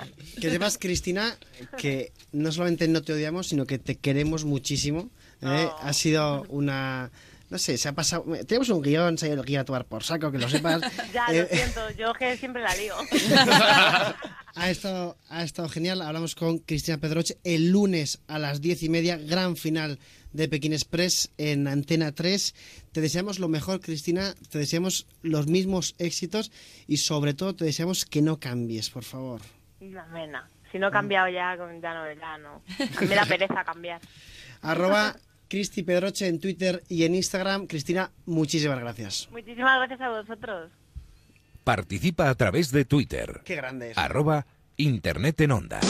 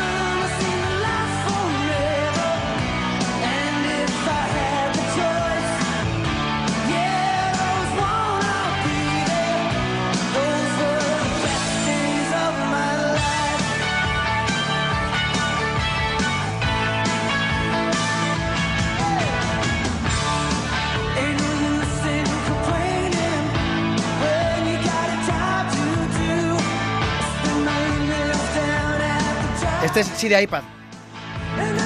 Sí, no, es que está viendo aquí un tráfico de, car- de De cargadores de móviles impresionante. Cristina Pedroche, grandísima, Qué maja grandísima. es esta chica. Eh, es la, la manera en la que Es alguien, un amor, de verdad. ¿no? alguien muy maja, alguien muy natural, con muchísimos seguidores en Twitter, sabe sacar lo, lo mejor de las, de las redes sociales. Ha sido, ha sido impresionante. Y recordad a todos vosotros, el lunes a las eh, diez y media en Antena 3, Pekín Express. Bueno, y se ha quedado un tema en el tintero, un tema eh, en el que Vicente Hidalgo nos estaba contando. Eh, a ver cómo superas esto ahora que Es muy difícil, muy difícil. Pero eh, estamos hablando de estos timos que hay por internet que te ofrecen trabajar desde casa aprovechándose de la necesidad de la gente para eh, timarte y engañarte para que Sí. hagas microtransacciones, donaciones. sobre todo engañarte. O sea, hacerte pensar que vas a ganar dinero, que vas a poder vivir de eso, cuando en realidad está muy, muy, muy lejos de eso.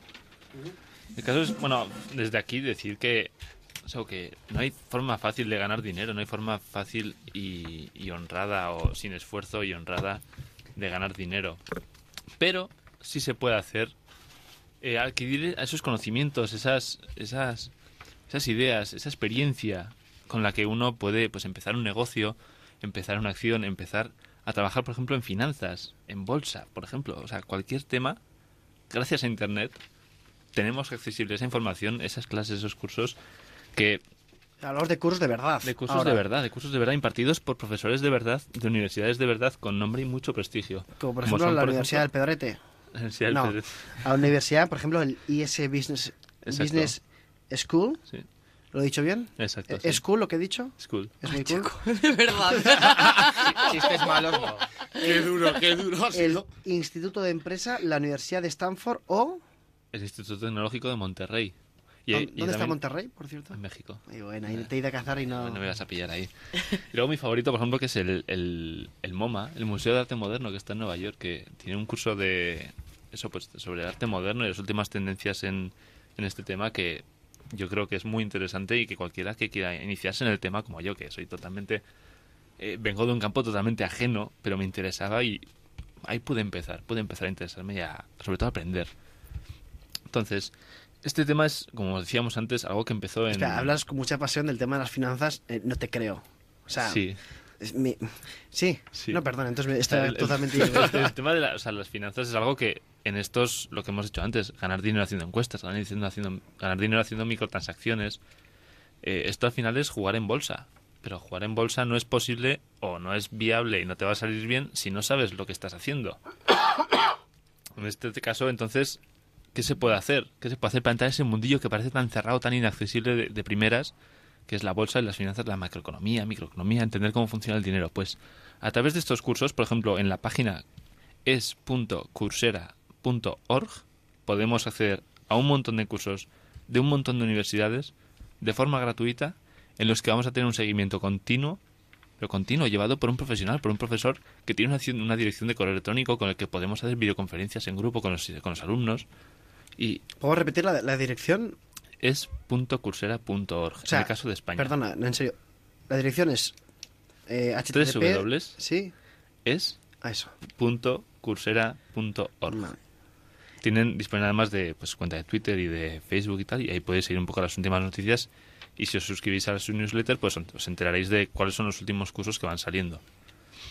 Entonces, en el, en el tema de los, de los cursos, es muy interesante el ver que cómo ofrecen además un título, algo que uno puede presentar pues en su currículum, en su poner en su LinkedIn. O sea, uno ha estado ahí, igual no físicamente, pero sí a través de internet ha podido aprender de los mejores en el mundo que son los que están en esas universidades, pues por ejemplo en Yale, en la Facultad de Económicas, el Instituto Tecnológico de Massachusetts, donde se hacen las cosas nuevas de verdad, donde se innova. El mejor profesor que hay es el que te da clase a ti. Y le puedes escribir y te puede decir y te puede mandar tareas. Qué bonito te ha quedado. Es, es- es que a mí me encanta, me encanta este tema. Es algo que, joder. Sí, yo te encanta que- porque eh, o sea, son cursos que valen dinero. O sea, quiero decir que no son cursos gratis y precisamente porque valen dinero son buenos cursos. Eh, ahí está el tema. Es que muy pocos, y muy pocos, digo, son, son, de, son de pagar. O sea, son, son, son, de, son de pago.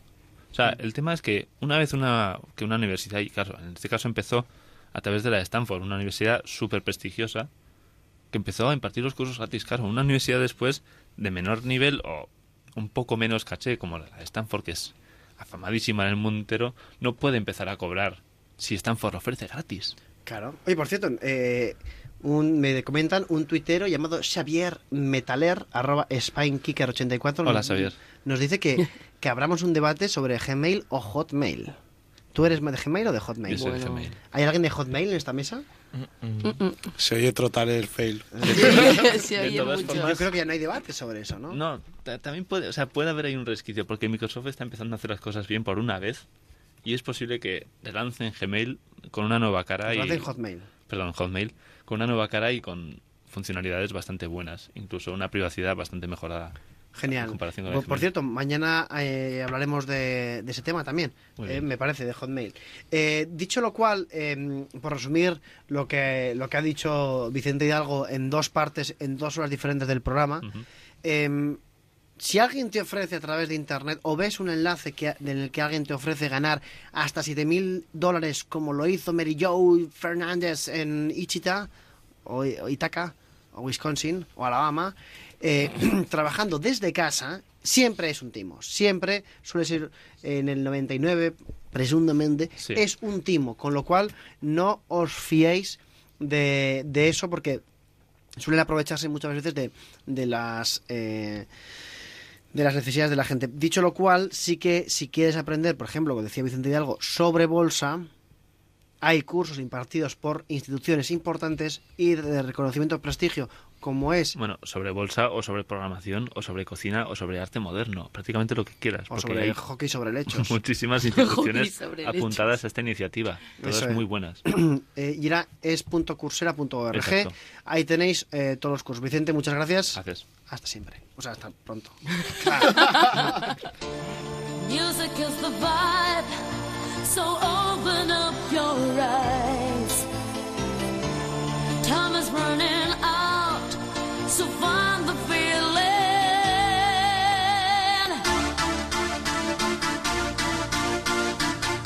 Si quieres conocer lo último en la red, Internet en la onda.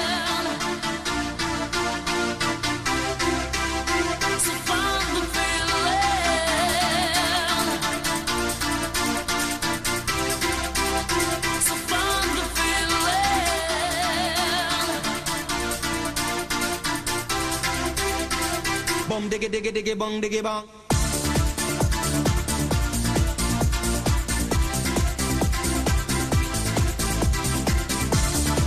Decíamos al comienzo que eh, íbamos a daros eh, unos destinos eh, 2.0, por hacerle un toque internetero, eh, gastronómicos a los que acudir en verano. Siempre en verano estamos ahí mirando páginas web en las que vamos a, de destinos a los que vamos a acudir, vemos restaurantes, vemos hoteles, vemos eh, fumaderos de opio, si es legal en algún sitio, como- pero sobre todo nos centramos ahora en destinos gastronómicos, Alberto. Sí, señor. Destinos gastronómicos que, bueno, que pueden ser o bien, eh, a ver, pues eh, destinos largos que te puedes tirar pues eh, un par de semanas en un sitio o pueden ser pues hacer pequeñas eh, escapaditas de, de un par de días.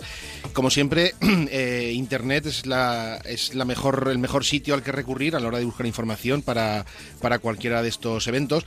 Ahora mismo, por ejemplo, yo a la gente le diría que eh, enlazando con lo que hemos estado hablando con Cristina Pedroche, el que tenga posibles y sea muy sibarita, pues podría hacer una ruta por todos los todos los restaurantes con tres estrellas Michelin que tenemos en España, pasando de Cataluña a Euskadi, luego a Valencia y acabar en, este restaurante tan canalla como es eh, el, el Diverso de David Muñoz. Pero luego también pues hay algunas opciones que son un poquito más asequibles, igualmente deliciosas. Entonces yo este año por ser eh, Cáceres, la capital española de la gastronomía, que coge el testigo que dejó el año pasado Vitoria, que a su vez lo cogió de Burgos y a su vez de Logroño, pues Cáceres es un gran destino eh, gastronómico y por lo que he estado investigando estos días, la verdad que, lo están haciendo muy bien porque están eh, consiguiendo pues un 27% más de, afluencia turística. Y bueno, es que al final Cáceres se puede consultar mucha información a través de su página web oficial, cácerescapitaldelagaastronomía.es y a través, por supuesto, de Twitter, arroba Cáceres CEG 2015. CEG 2015. Cáceres CEG 2015. Que es una cuenta de Twitter que se han abierto por Vin- la capitalidad. Vinculada a la capitalidad española de la gastronomía 2015. Entonces, bueno, pues eh, más o menos lo que queda de aquí a, de aquí a fin de año, eh, bueno, se están haciendo muchas eh, iniciativas en, en esta ciudad. A mí me interesan sobre todo las que están vinculadas a los productos con denominación de origen que hay en, en Extremadura y quedan unas cuantas citas que son, creo, a mi bajo mi punto de vista, las más importantes, que es una dedicada al jamón de esa de Extremadura, otra a la torta del casar y otra a la ternera y al cordero extremeño. Con lo cual, pues un montón de, de actividades con esos productos, cocineros importantes que, se van a desplazar a Cáceres para, mm, para cocinar, catar de vinos, jornadas de gastronomía conventual, una pasada. Y aparte, pues ya se puede también maridar con, con todo el patrimonio artístico que tiene esta ciudad y visitar el restaurante Atrio, el restaurante con la bodega más grande del mundo. Eh, que está también en esta en esta ciudad. Entonces es un destino muy interesante. Hombre, si, si seguimos un poco su cuenta de Twitter, como lo hemos estado haciendo antes, de hecho, Alberto me ha cogido por banda y me dice, mira esto, las fotos que hay, lo que hemos visto en internet sobre los platos que tiene que hacer, sobre... era una cosa espectacular. Daban ganas, Alberto, de desplazarse a Cáceres hacer un programa especial de Internet en la Onda, Pues ¿no crees? Quizás de Pamplona habría que coger el petate y, y bajarnos a Cáceres, que seguro que nos tratan súper bien y aprendemos mucho de la, de la gastronomía. Y luego, pues, si alguien eh, quiere dar un saltito buscando, huyendo de este calor que tenemos en España y se quiere acercar eh, a, las, a las Islas Británicas, se puede ir a Escocia. Escocia celebra en 2015 el año, el, el Year of Food and Drink, donde se va pues a promocionar eh, de mil maneras lo que es la gastronomía escocesa, muy vinculada al, whisky, a los, al marisco del Mar del Norte. Entonces, bueno, pues es una manera muy bonita de conocer Glasgow, Edimburgo, a través de rutas gastronómicas y, y conocer pues toda esta, esta gastronomía de Escocia. Y si lo queremos hacer a lo bestia, lo mejor es irse a Milán, a la Expo de Milán, que desde el mes de mayo está celebrando eh, la edición de 2015 bajo el lema Feeding the Planet, Energy for Life. Entonces, bueno, lo que están intentando es concienciar a la gente de, de un buen, de, las buenas, las buenas maneras de la, de la gastronomía y, eh, bueno, pues eh, em, eso, alimentar el planeta, que es en el fondo es la, es la, la energía que, que da la vida. Entonces, aparte de concienciar a la gente, pues esto del buen uso de la gastronomía, cómo es la gastronomía actual, pues aparte de eso también se está maridando con un restaurante gigante en el que se ha convertido Milán, ya que tienen 150 en el, en el, en el complejo de la Expo de Milán, 150 restaurantes, eh, bares, cafeterías, rincones de street food. Me imagino que con estas estas eh, estas furgonetitas de las que hablábamos la, la semana pasada, de Food estas Food food trucks. Entonces, la verdad que Milán, eh, el, el, pan- el- el- a ver si lo digo, el pabellón de España es impresionante. A, recibiendo continuamente todo tipo de cocineros, eh, famosos cocineros españoles que están allí haciendo, haciendo todo tipo de masterclass. Y la verdad que si alguien está muy interesado en la gastronomía, lo ideal es ir a Milán a disfrutar de una expo dedicada en exclusiva al mundo de la gastronomía. Por cierto, el hashtag eh, Expo Milán 2015 eh, fue eh, trending topic mundial. Está siendo algo espectacular lo que, lo que tenemos. Milán es el gran destino gastronómico de 2015 a nivel mundial. ¿Pero es tu apuesta o crees que...? Esto de que también depende de también de- Ah, depende de está claro, mojándose. no no no a ver aquí depende también Arroba al Joroco 4 mojándose. yo si pudiera me iría a Cáceres unos días luego me pasaría un ratito por Edimburgo y, y al final pues me, me iría pues un par de semanitas a, Milán Yo a, a Cáceres no podría porque tengo muchos muchos Cáceres y no, no sé si... tienes muchos Cáceres Oh, bueno, Dios, bueno, por Dios. bueno. Sinceramente, a ver, quiero, el quiero que seáis sinceros. ¿A quién no le ha hecho gracia ese chiste? Bueno ¿Tienes cri-cri? A mí sí me ha hecho ¿A gracia. quién no le ha hecho A mí sí, a mí Fab, también. sí te ha ¿eh? hecho. A mí me ha pillado un poco a contrapelo, pero bueno, yo qué sé. Va. Bueno, eh, Milán, destino turístico gastronómico Sí. del 2015, apuesta de arroba al Joroco eh, 4. Amén de pequeños destinos, eh, pequeñas escapaditas, por ejemplo, a finales de julio se hace en, en Barbastro el Festival de Vino Somontano, al que, al que sería muy interesante poder acudir. Eh, en Navarra se hace una, en un pueblo se hace una fiesta de, de las denominaciones de origen, en Mendavia. Hay mucho, muchas ferias de tapas, todo tipo de rutas eh, enológicas. Es Bueno, una pasada. eh, dicho lo cual, tú en tu Facebook y en tu Twitter lo cuelgas absolutamente todo. Todo. Con lo cual. todo. eh, o sea, los sitios a los que vaya daré Algunas fotos comprometidas incluso de la noche de ayer, Sí, sí, claro, en Pamplona. también. Que por cierto, hay que decir, hacemos el programa desde los Sanfermines en Pamplona, una fiesta ya que se ha convertido en, la- en el trending topic eh, mundial. Alberto Rodríguez, muchas gracias. Gracias a vosotros. Internet en la onda. Onda Cero.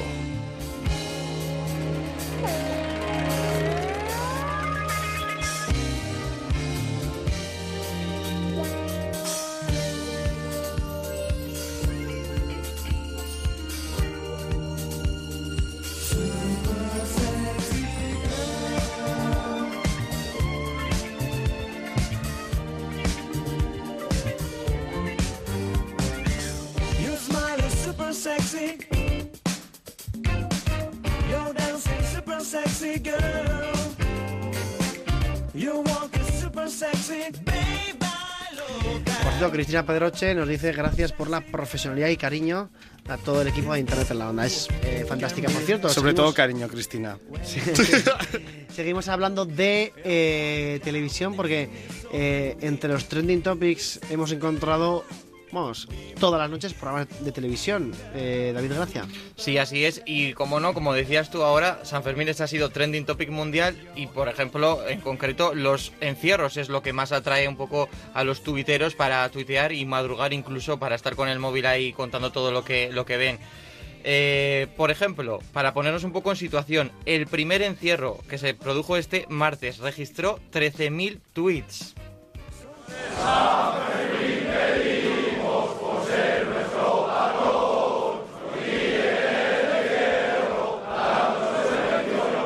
you. Yo pensaba que ahora Víctor iba, iba a cantar algo tipo mozo San Fermín, pero no. Es no que yo lo de los mozos no, no sé, no me veo. Soy más de fofisano. Te comprometí. Anoche, a las, como a eso de las 4 de la mañana, Víctor se comprometió a que el domingo. Porque ya nos íbamos a casa y tal, pero dijo que el domingo íbamos a correr el encierro. No, no, Pero no. muy te- cosa muy temeraria. Yo en todo caso me han hablado de que el día 15 en Pamplona se hace como un encierro de la Villavesa, me parece que lo llaman, que, que va como un ciclista en vez de los toros. Yo ese aún lo podría ¿Qué- hacer. qué es una Villavesa? Yo se lo A veo. ver, tampoco nos pasemos. Hay que Me decir, di- una cosa es decir Villavesa y otra cosa es decir autobús. Porque aquí los, A mí me, llam- me dijeron que se llamaba así. los autobuses aquí se llaman... Claro, es que es un encierro en el que eh, los, una- un autobús persigue a A- a los gente. mozos. De verdad. Sí, a un tío vestido de Indurain, me parece. No sé, también me parece peligroso ya, ya no lo hago nada. Vale, entonces mañana a las 8. Vale.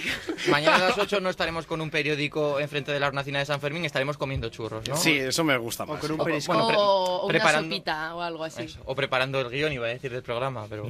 Está preparado ya. De todas maneras, la, la fiesta lo que tiene es que muchas veces la fiesta te confunde, ¿no? Como la Sí. noche. Entonces, es lo que le pasó, por ejemplo, a Elena Sánchez, que es un poco la, la periodista de televisión española que está llevando toda la, la conexión de, de los Sanfermines, en el chupinazo este pasado lunes, cuando dio pistoletazo de salida a las fiestas no de San Fermín 2015, sino de 2014.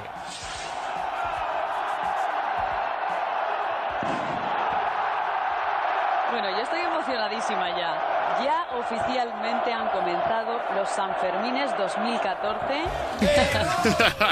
Error, claro, que si no ha sido el único fallo, porque ya, ya decimos que esto, el directo, las prisas son malas eh, compañeras. Por ejemplo, les ocurrió también al- a la cuenta de Twitter de la 1, arroba la 1 barra baja TVE, porque en el primer encierro tuitearon se confirma un herido por hasta de toro en el tramo Por de Santa Domingo.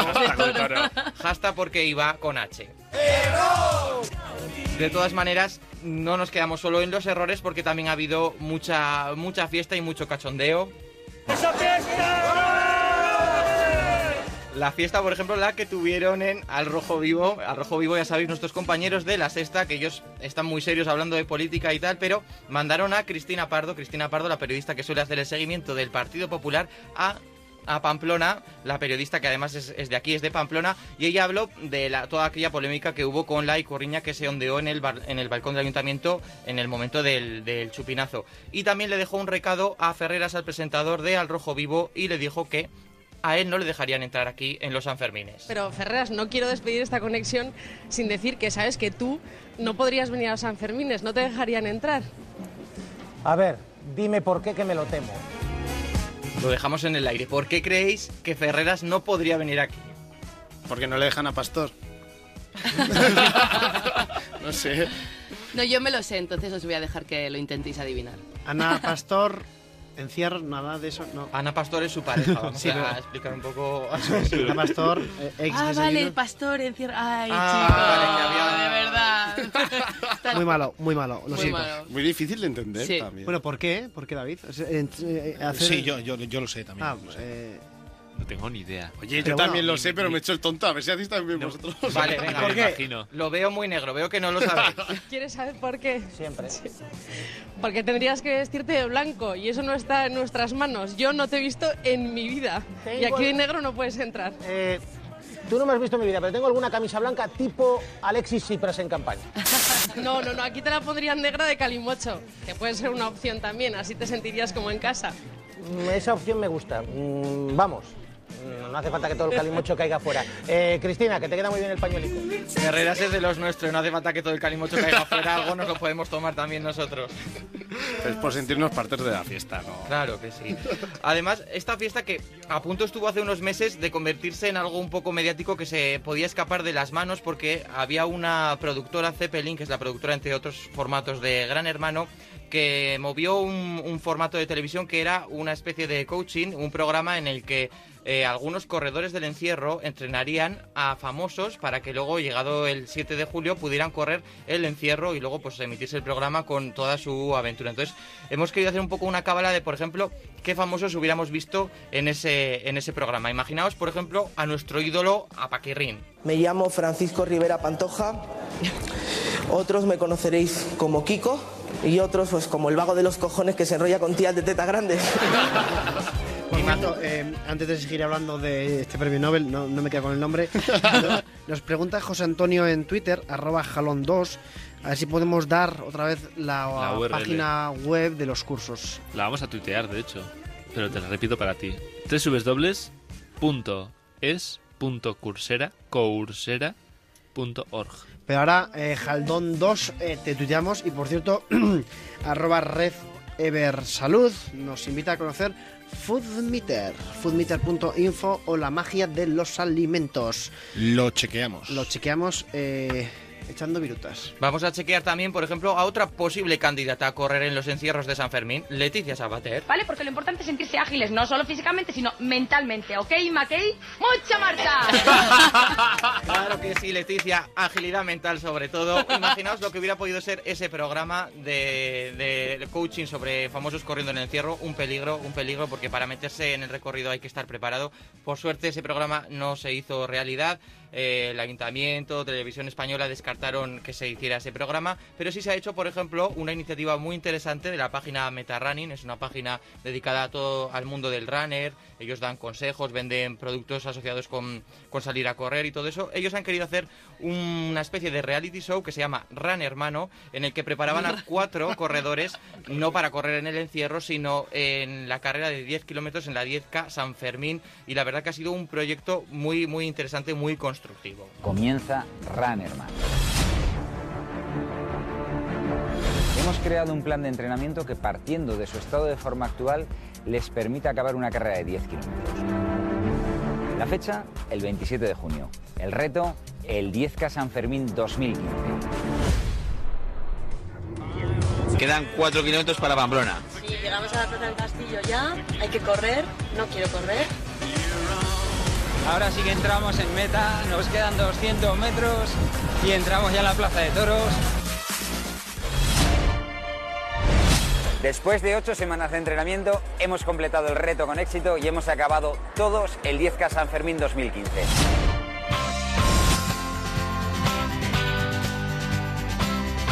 También hemos colgado ahí en Twitter el enlace a este proyecto. Además, estamos escuchando ahora a M-Clan y antes Tony Manero, porque son los grupos que vamos a ver esta noche nosotros aquí en Pamplona, ¿no? Sí, M-Clan, pero- Tony Manero. Pero hay que, hay que dividirse, no podemos ir todo el equipo a uno, o sea, los dos a la vez, porque son horas diferentes. Y eh, he de decir que M-Clan en el año 96 fue telonero de, Nos has dejado. de Bon Jovi en España. Madre mía. Cuando no había Twitter, cuando no había Instagram. Y hay que decir que Cuando aquí- eras joven. Y hay, y hay que decir también que esto de que el equipo se va a dividir va un poco por el tema de mm, Javier Abrego nos va a hacer una bomba de humo en toda regla y lo sabéis. No, pero es, Yo quería hacer un poco de publicidad ya. Eh, Europa FM y Melodía FM está promoviendo estos dos conciertos en los que vamos a disfrutar esta noche. Pero esto no es publicidad, esto es eh, nuestros Pues compañeros. sí, información, información, ¿eh? servicio. Es que David lo ha hecho como Cristina Pedroche con el hashtag Publi. Eh, minuto y medio, ¿cómo que minuto y medio solamente? Ah, Se nos está acabando el tiempo. que nos aquí, ¿qué, qué tenemos? Eh, fútbol, tenemos balonmano, tenemos Hay que explicar que ahora mismo Javier Abrego, eh, aunque le notéis que estáis variando, es que está hablando con nuestro súper, con el técnico. Claro, porque Javi, eh, Ex Arturo. arroba técnico en onda. Ya. porque este programa no se financia con publicidad, no somos de meter publicidad nosotros, queremos hablar con nuestros oyentes y pero tenemos una pequeña desconexión dentro de minuto y medio. Bueno, eh, ha sido un placer estar con, con todos vosotros. Saludamos a Alberto Bonilla que se ha quedado ahí en el BBK, mañana nos lo contará todo. Elena Villarreal, muchas gracias. Gracias a ti, Javier. Hasta Oye, pronto. ¿qué, qué, qué te ha parecido la entrevista a Cristina Pedroche? Pues muy bien, porque además yo creo que ella es muy clara, muy sincera y es lo que tiene que hacer una persona, yo creo, para llegar y para comunicar tan bien como ella lo hace. Así que genial. No, a, a mí que no me quiere me lo ha comunicado. Perfecto. Te ha quedado clarito, ¿no? Una tía, una tía clara, una tía sincera, una tía directa. Me, me- me pregunto a quién me recordará. Laura Azcona, muchas gracias. Gracias a ti. David, gracias. Gracias. Buenas tardes. Eh, Víctor, Víctor, Víctor Fernández. Hasta mañana. Gracias, Vicente Hidalgo. Buenas tardes. Eh, arroba el Joroco 4. A disfrutar de Pamplona. A disfrutar esta noche. Si estáis por Pamplona, nos veréis con el hashtag en la onda. Arturo Armendariz, muchísimas gracias, nuestro técnico en la onda. Y la pregunta que toda la audiencia se hace: ¿hasta qué minuto vamos? ya, ya está. Bueno, va. Eh, muchas gracias a todos vosotros. Nos vemos mañana a las 6 de la tarde en Onda Cero.